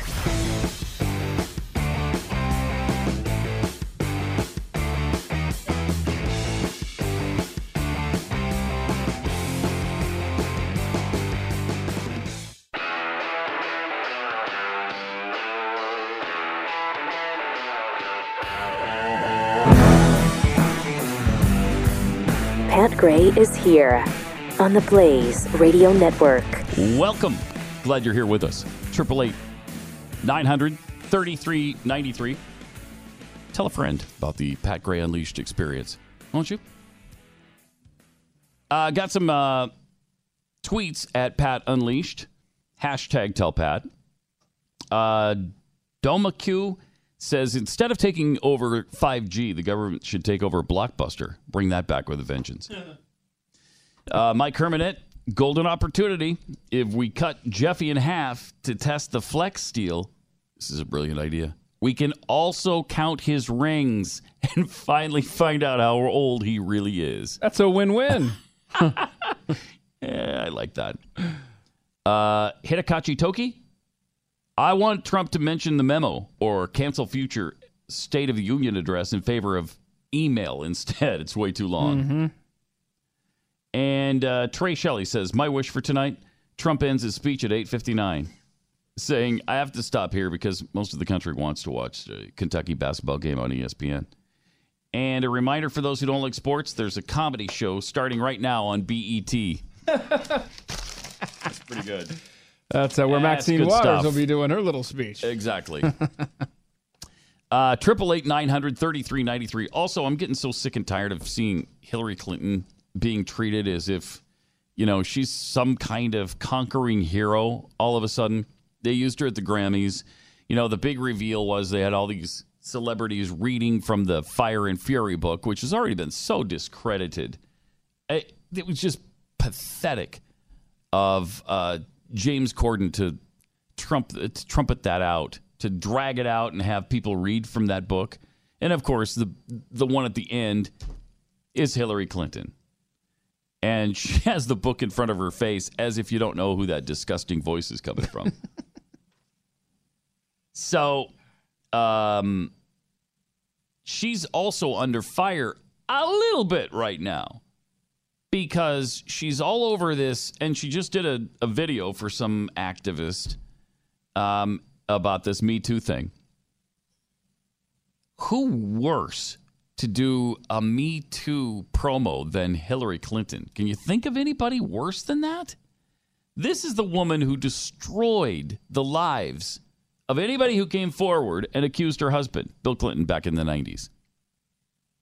She she just viciously went after all of them. And now this little side note. Hillary Clinton's faith advisor uh, was accused during the campaign of sexual harassment of one of her a- one of her uh, other staffers. So was the guy fired? No, no, he wasn't. She was moved to another part of the campaign. She was just transferred. He stayed on. That's how seriously she takes sexual abuse uh, with people she knows and is close to. And she continues to remain close to this guy despite the claims of sexual harassment. But let's not forget, she's all about women. Oh my gosh, she's been doing nothing but helping women nonstop her entire career. Her entire life is all about helping women. And re- Remember this little uh, encounter she had with a journalist? say that all rape victims should be believed, but would you say that about Juanita Broaddrick, Kathleen Willey, and or Paula Jones? Should we believe them as well? Well, I would Uh, say that everybody uh-huh. should be believed at first until they are disbelieved based on evidence. What? What? Uh, that's not what she's been saying. Of course, it's a completely different situation when it comes to her husband. Uh, because A, you don't have the right to be believed immediately. You have the right to be listened to and taken seriously, and then we'll look into it. If you have the right to believe, that's the complete antithesis of the American justice system. It's the accused who has the assumption that they're innocent, right? Not not the accuser that they're right. But she's being held up now as some icon of of women rights and a crusader for the rights of women and the downtrodden. Eh, stop it. Triple eight nine hundred thirty three ninety three. 888 900 3393. Also, oh, I don't don't want you to forget coming up on Friday, uh, it's a very special episode of Moron Trivia. So we're bringing it back and uh, hoping that the technology is such that it works. could be a quick game. yes, it could. Could be a could be a quick one. The other problem is that there's no tougher cities to get uh, convenience store clerks to answer and, and participate than Philadelphia. Yep. And Boston. Yep. The two toughest cities because we've done it done this for what 15 20 years and perennially Philadelphia and Boston have been the most difficult Mhm. to get anybody on the phone with. But we're going to do it anyway. So uh, tell your friends, tell your neighbors, invite your family. Moron Trivia. Uh, second hour. Yeah, so one on o'clock this- Eastern time. One o'clock Eastern. Uh, in as we head into uh, Super Bowl weekend, it should be a lot of fun. We haven't done it for a while.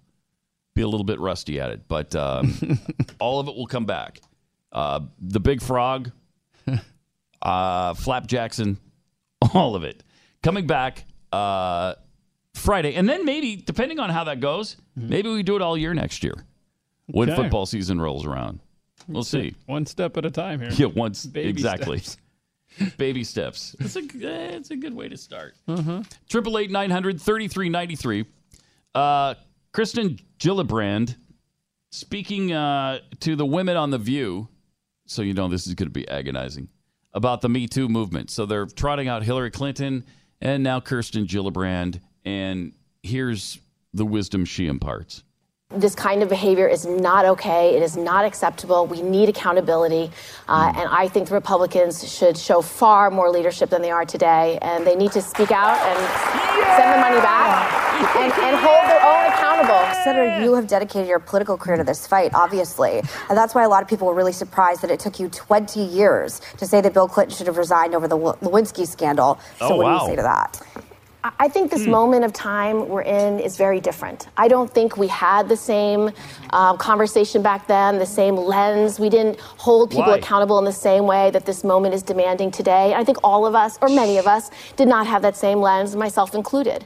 But today, we are having a very different conversation. And there is a moment in time that we, where we can actually do the right thing or fixate on one president. Can I ask you, do you regret it's- campaigning with him, though? it's not about any one president and it's not about any one industry. And if we reduce it to that, we are missing the opportunity to allow women to be heard, to allow women to have Mm. accountability and transparency, and to allow Oh, isn't that convenient? Just a different time. We don't want to focus on any one person or any one president, or or we don't want to focus on Democrats. Let's just, as long as a Republican is being accused, I'm all about women's rights. A different lens, Pat. Uh huh. But if a Democrat, well, we're not focusing on any one person. No. These people are so despicable. How do they continue to be put back in office over and over and over and over and over again?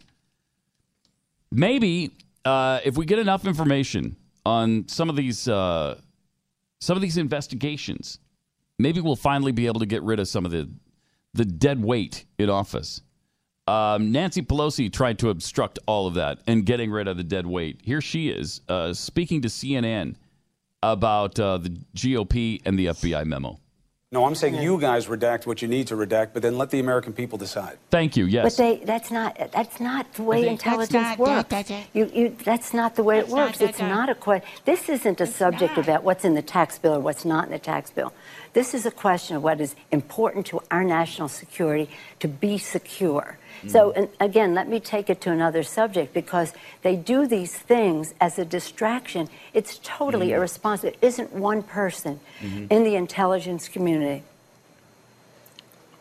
recognizing the sacrifice that our men and women in the intelligence community make for our country's security that would say this is not reckless. What is she even talking about? She doesn't make a bit of sense.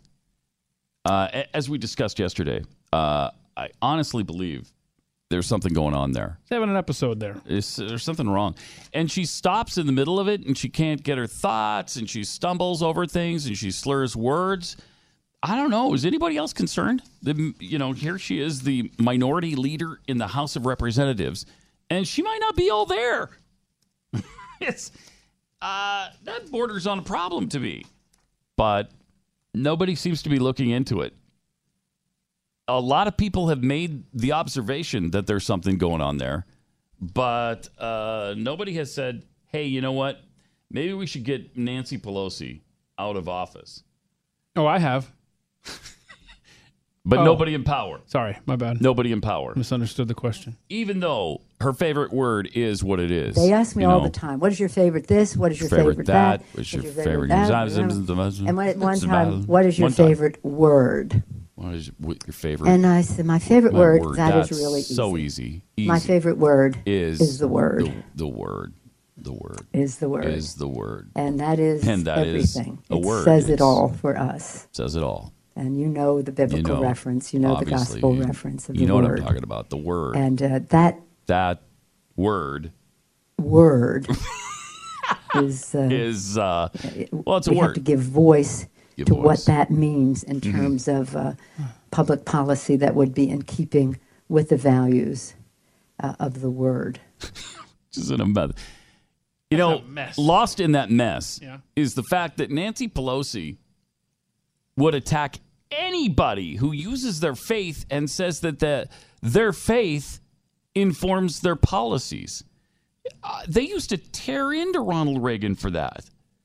And now that's exactly what she's saying is that her faith, which is not true, her faith informs her policy and everything she does comes from her faith.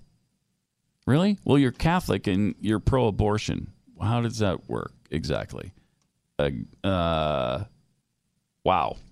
Triple eight nine hundred thirty three ninety three. More Pat Gray Unleashed coming up. This is Pat Gray, the Blaze Radio Network.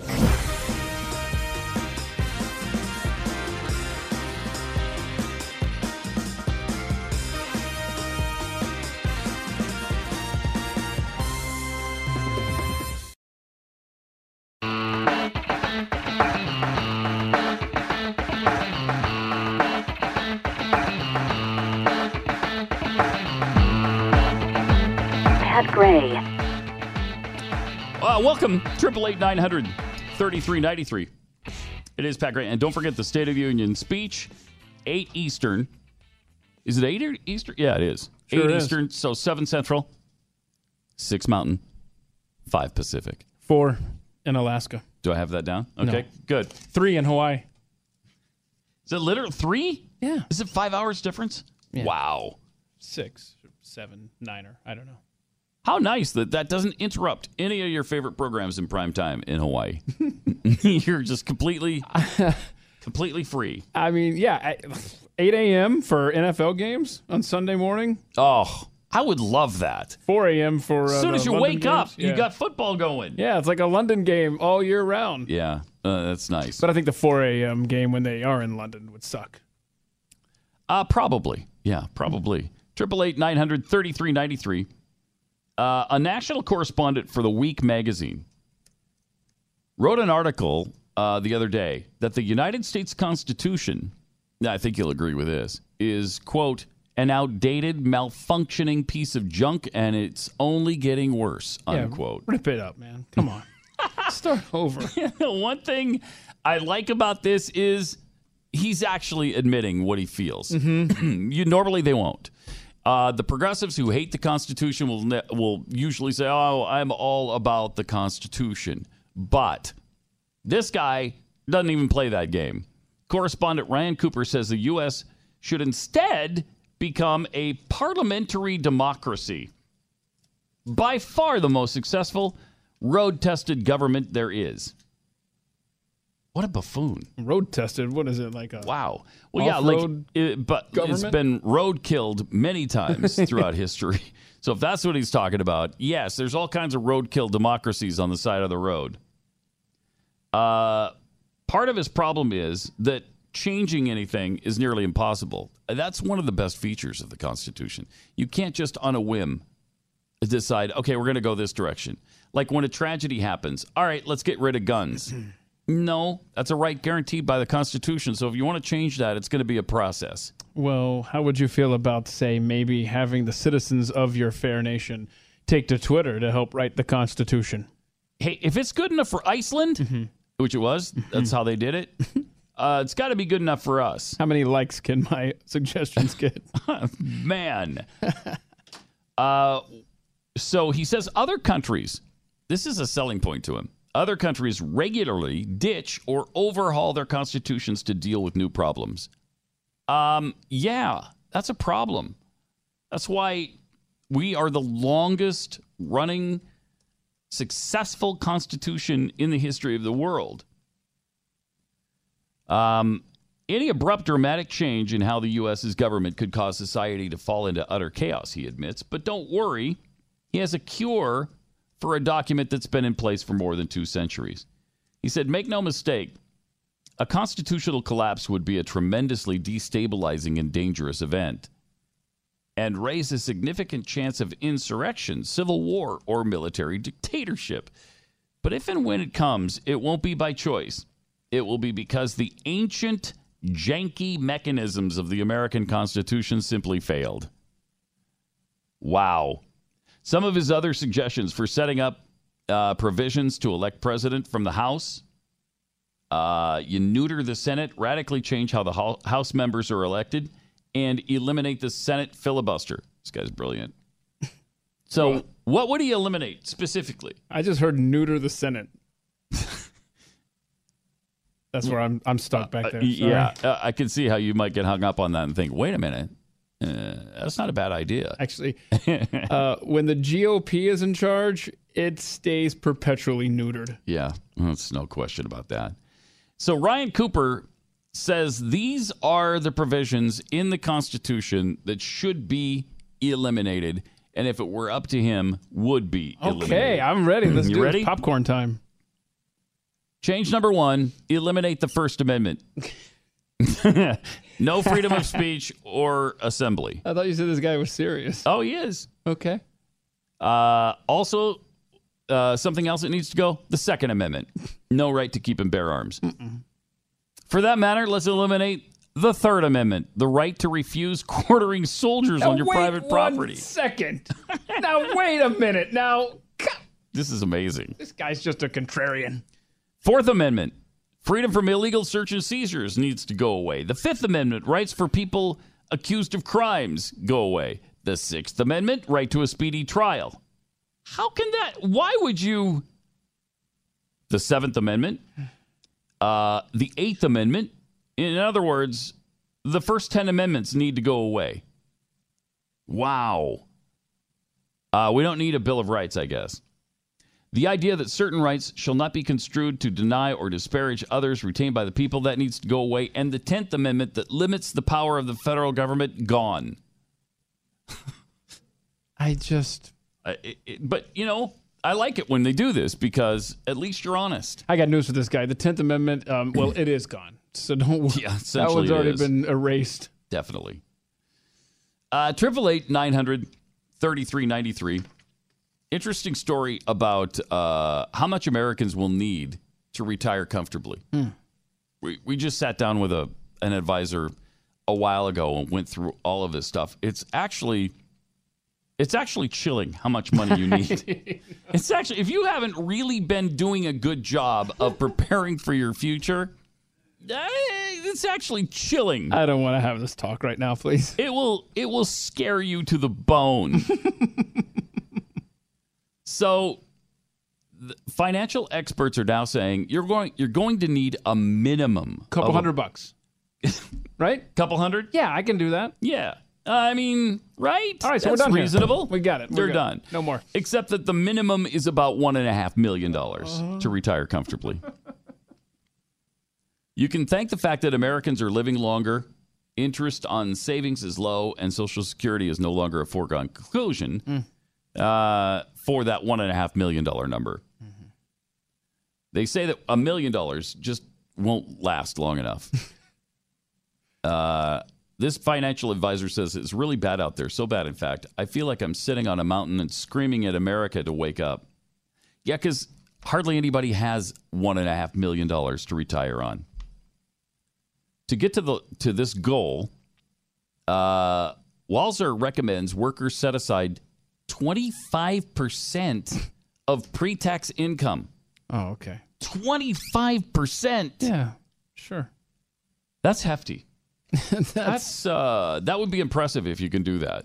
Yeah, you're gonna have to cut back to. You can't. Mac and cheese aren't gonna cut it. I mean, you gotta No. figure out a whole bunch of stuff. I mean, you'd have beans every night.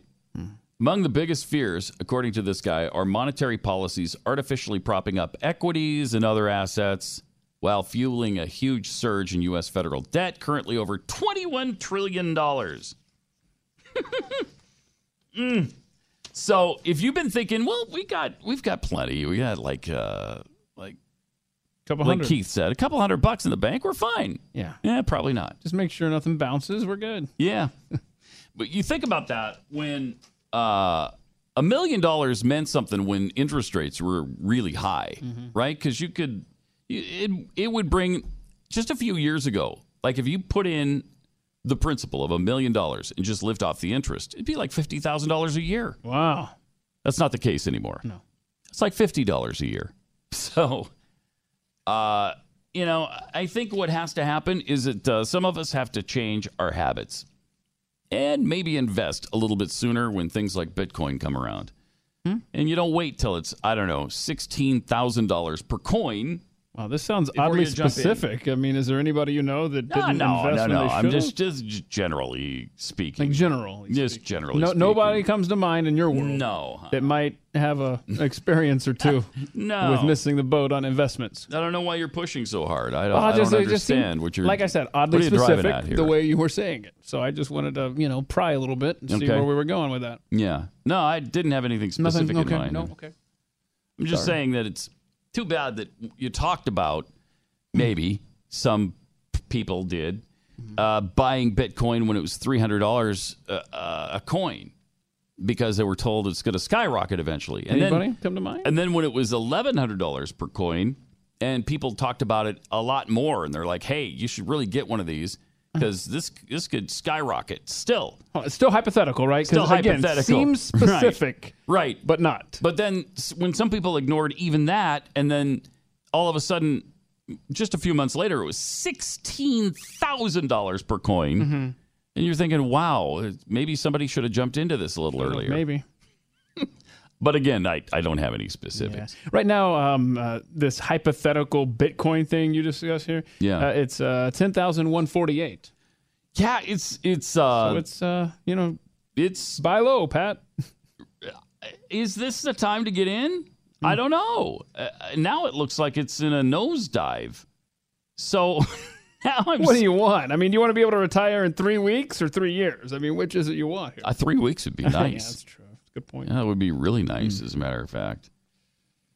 Uh, Triple eight nine hundred thirty three ninety three. Meanwhile, uh, the Dow is plunging for some reason. Hmm. Speaking of Bitcoin, uh, it's down three hundred and forty one points as the big sell off continues. I guess that was bound to happen at some point because it's just been going up and up and up with no ceiling in sight. And now finally there's this pullback, which is, you know, pretty natural. And people are cashing in a little bit. Yeah, they're cashing in because it's uh, April fifteenth is approaching, and they've got to write some checks. Right. I'm not bitter, just saying. Uh, okay. Triple eight nine hundred thirty three ninety three. Also, uh, don't forget State of the Union tonight, and then immediately following, you're gonna want to be there for the Maxine Waters follow up. But not just that. There's also the Bernie Sanders follow up, and the official one is from. Do you remember who that was? Uh, the person. There's uh, some Democrat, but there's three Democratic That is rebuttals tonight. ridiculous. Asinine. The Democratic response is going to be from uh, Joe Kennedy. Meet the Democrat responding to Trump's 2018 State of the Union. Wow.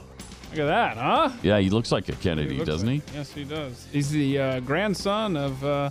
Of Ted? Robert F. Kennedy. Okay. Triple eight nine hundred thirty three ninety three. More Pat Gray Unleashed coming up. Pat Gray, the Blaze Radio Network.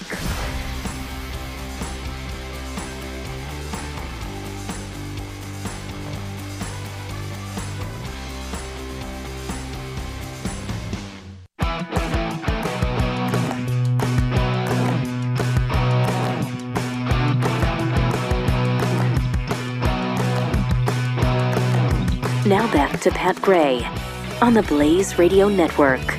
Everybody's really excited about this campus reform video where the guy went out over the weekend and asked students what they thought of the State of the Union address, which hadn't happened yet. Uh, here's what happens. Some people were saying that it was the most racist State of the Union that's ever happened. What was your reaction to everything that was said? I didn't watch it because I couldn't bring myself to watch it. Quite racist at the very least, um, if not up there with most racist. Yeah. Wow. Uh, it's almost it's already quickly climbing the scale. Some of the people said today that uh, they thought his immigration stance and that he outlined last night was especially hateful. Very Uh, what do you think of it? I it's something that I wouldn't have expected to happen in like our lifetime. It's offensive. it, it is crazy, but I'm not shocked by it, by what he's done in the past. So I don't know why people do that. Why don't you just say, "Yeah, I, I didn't see it." It I, even if you don't know it hasn't yet happened.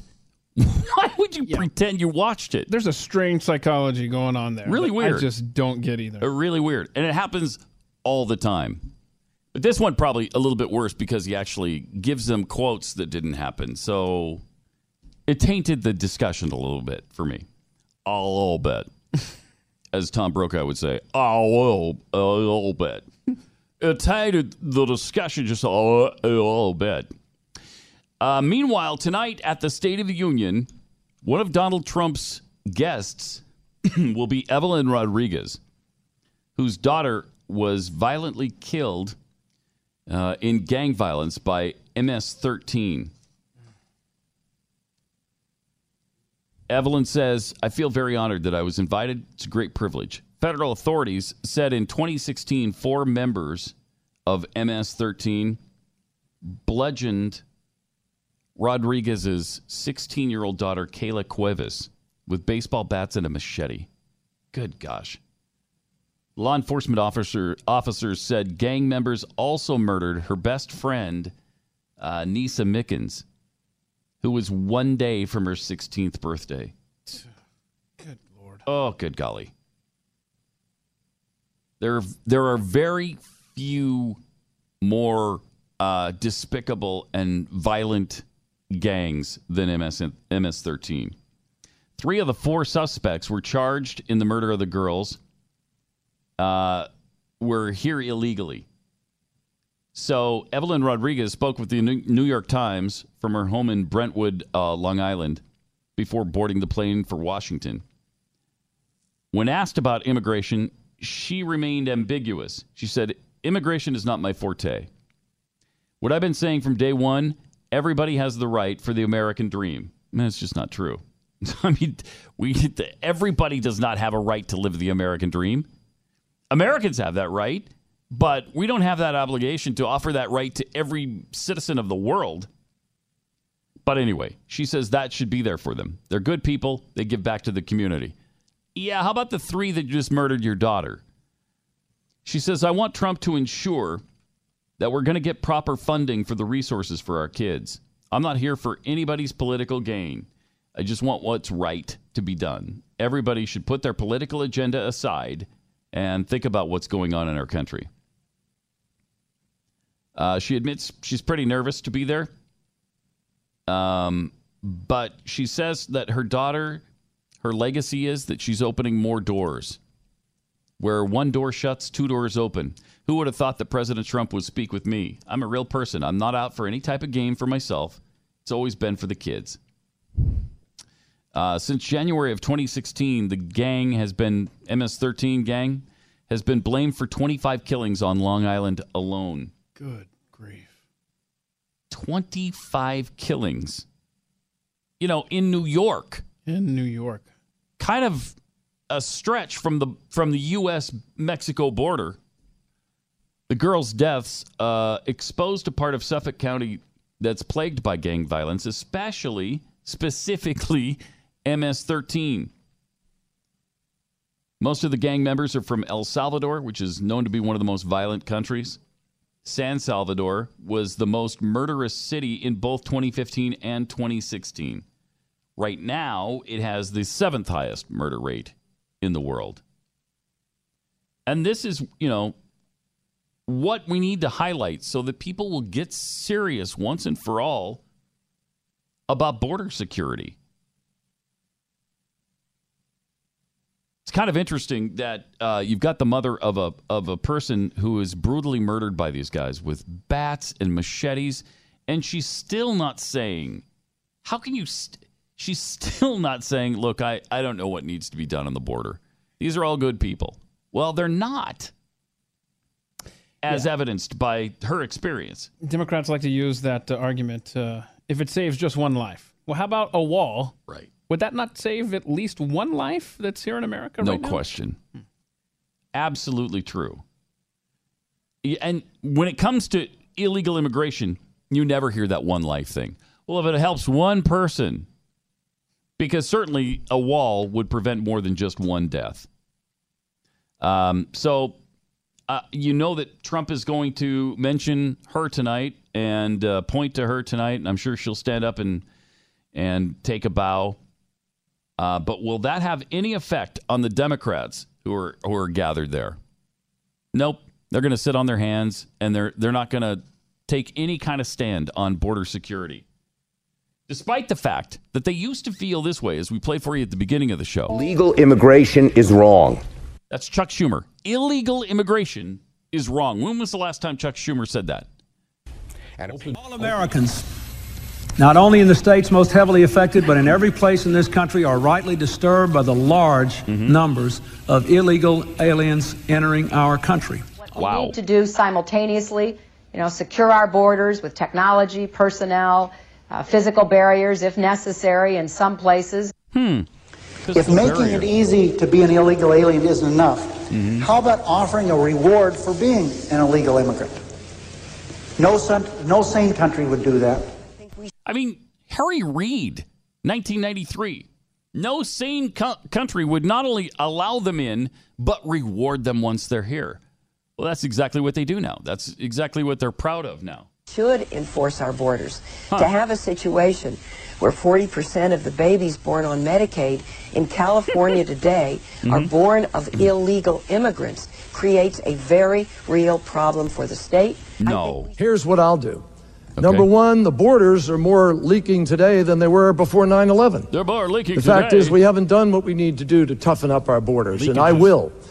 We simply cannot allow people to pour into the United Obama. States undetected, undocumented, unchecked, and circumventing the line of people who are waiting patiently, diligently, and lawfully uh, to become immigrants in this country. Everything these Democrats said was reasonable, right?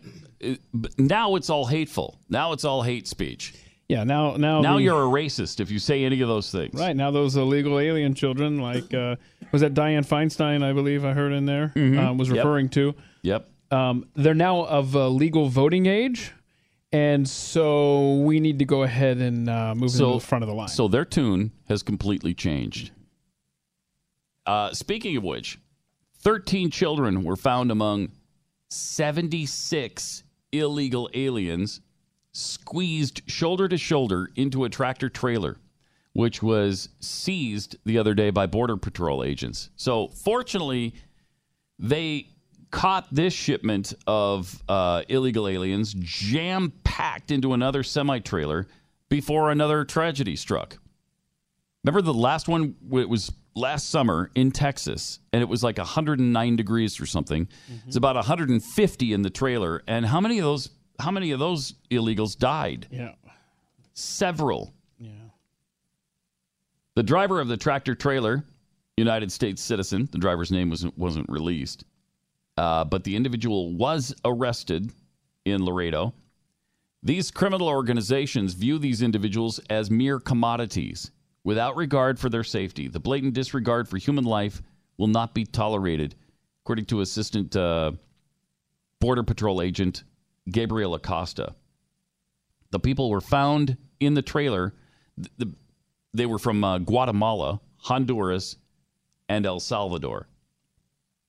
The agency released a picture of the 76 border cross- crossers packed into the trailer, some sleeping on top of each other. You got to, I mean, wow. Just a mass of humanity jammed into this. This is this is how tragedies occur. This is why I really wish we would have made the focus on the people themselves all of this time because none of these policies are good for the people sneaking across the border. It gets them killed. They die in the desert or they dri they die in the back of a semi trailer. They're killed by coyotes. They're raped on a regular basis. Um, you've talked many times about the rape trees where they these coyotes rape them and then put their underwear in these trees uh, as a reminder to others that you can't mess with the coyotes. I mean, it's just an unbelievable situation that's continued to be tolerated so that Democrats can can score political points. It's despicable that all of these people uh, are being used as pawns in this discussion. On Monday, lawmakers in the House offered a new bipartisan proposal for the Deferred Action Childhood Program uh, that protects immigrants who came here illegally. Trump moved to phase out DACA in September, but really that's not what he was doing. Really, he turned it over to Congress to come up with a plan to legalize them. And they haven't been able to do that. Why haven't they been able to do that? Because the desire on the Democrats' part is not really to help anybody. It's just to, to increase their power structure. Just, it's despicable. Oh, yeah, it was 10 people who died uh, in the extreme heat of the tractor trailer last summer in San Antonio. Remember, they found him in that Walmart? James Matthew Bradley, who was driving the vehicle, told authorities he was unaware of the stowaways. I just, I mean, I, there are people in the back of this truck? What? what? According to one man riding on the truck, some people were banging on the walls and took turns breathing through a hole in the bed of the trailer just to try to stay alive. So, this is what we're combating, and this is what this is what we're up against. And so, hopefully, the State of the Union address tonight We'll shed some light on some of these things. Um, with the mom whose daughter died at the hands of MS-13, maybe that will elicit elicit some sort of response from the Democrats, so we can finally protect our border. Triple eight nine hundred thirty three ninety three. More Pat Gray Unleashed coming up. Pat Gray, only on the Blaze Radio Network.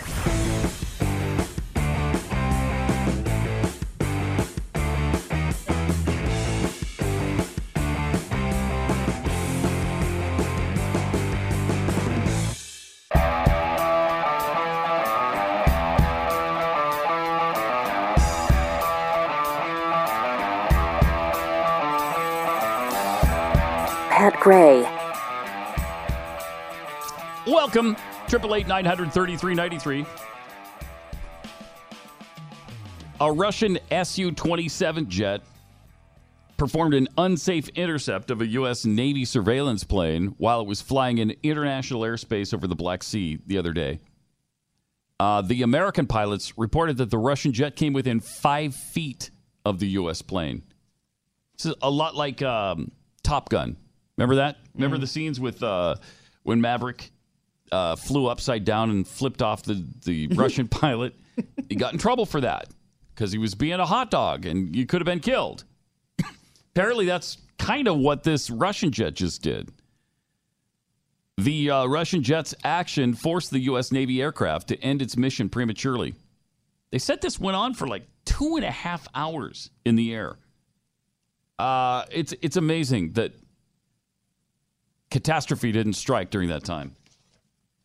I, I don't I don't know why the uh, Russian jets are provoking things like that. It's it's uh, And strange. Where does that decision come from? Does Putin wake up in the morning and go, you know what? Hey, you know what? Buzz uh, buzz Today. the American jets today. Today. I don't know.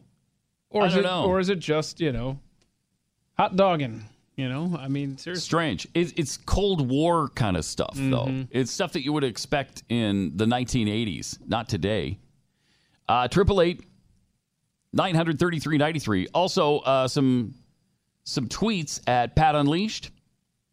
Speaking of the Kirsten Gillibrand, how is it a different time? Is Gillibrand saying sexual assault was okay in the 90s?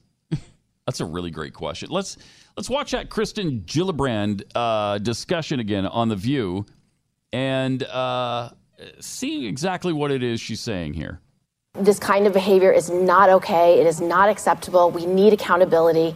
uh and I think the Republicans should show far more leadership than they are today. And they need to speak out and send the money back and, and hold their own accountable. Senator, you have dedicated your political career to this fight, obviously. And that's why a lot of people were really surprised that it took you 20 years to say that Bill Clinton should have resigned over the Mm. Lewinsky scandal. So, what do you say to that? I- I think this moment of time we're in is very different. I don't think we had the same um, conversation back then, the same lens. We didn't hold people accountable in the same way that this moment is demanding today. I think all of us, or many of us, did not have that same lens, myself included.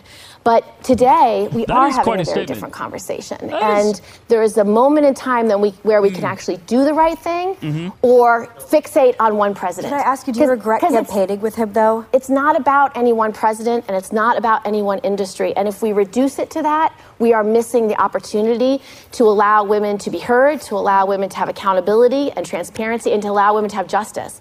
Different moment in time. It does seem to to be stating It wasn't important back then. Sexual assault was okay back then, and it's not now. Uh, Isn't that essentially what she's saying?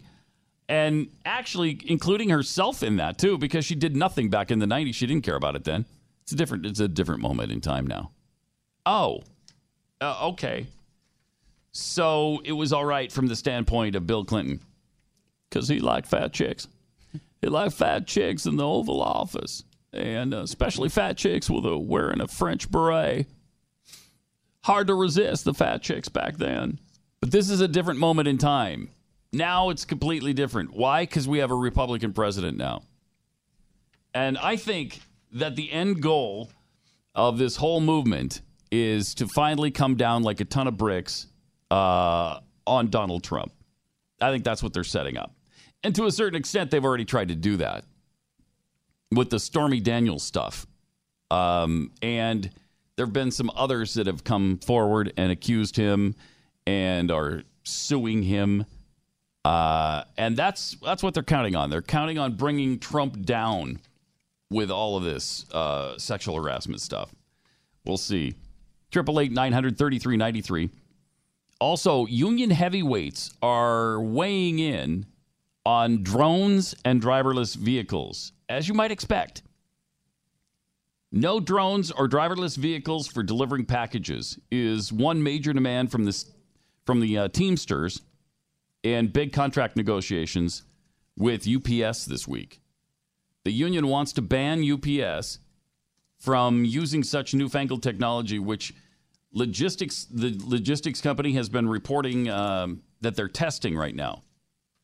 Other demands outlined in the 83-page document submitted to UPS this week include another hiring another 10,000 workers and halting deliveries after 9 p.m., including during the peak delivery holiday months of November and December.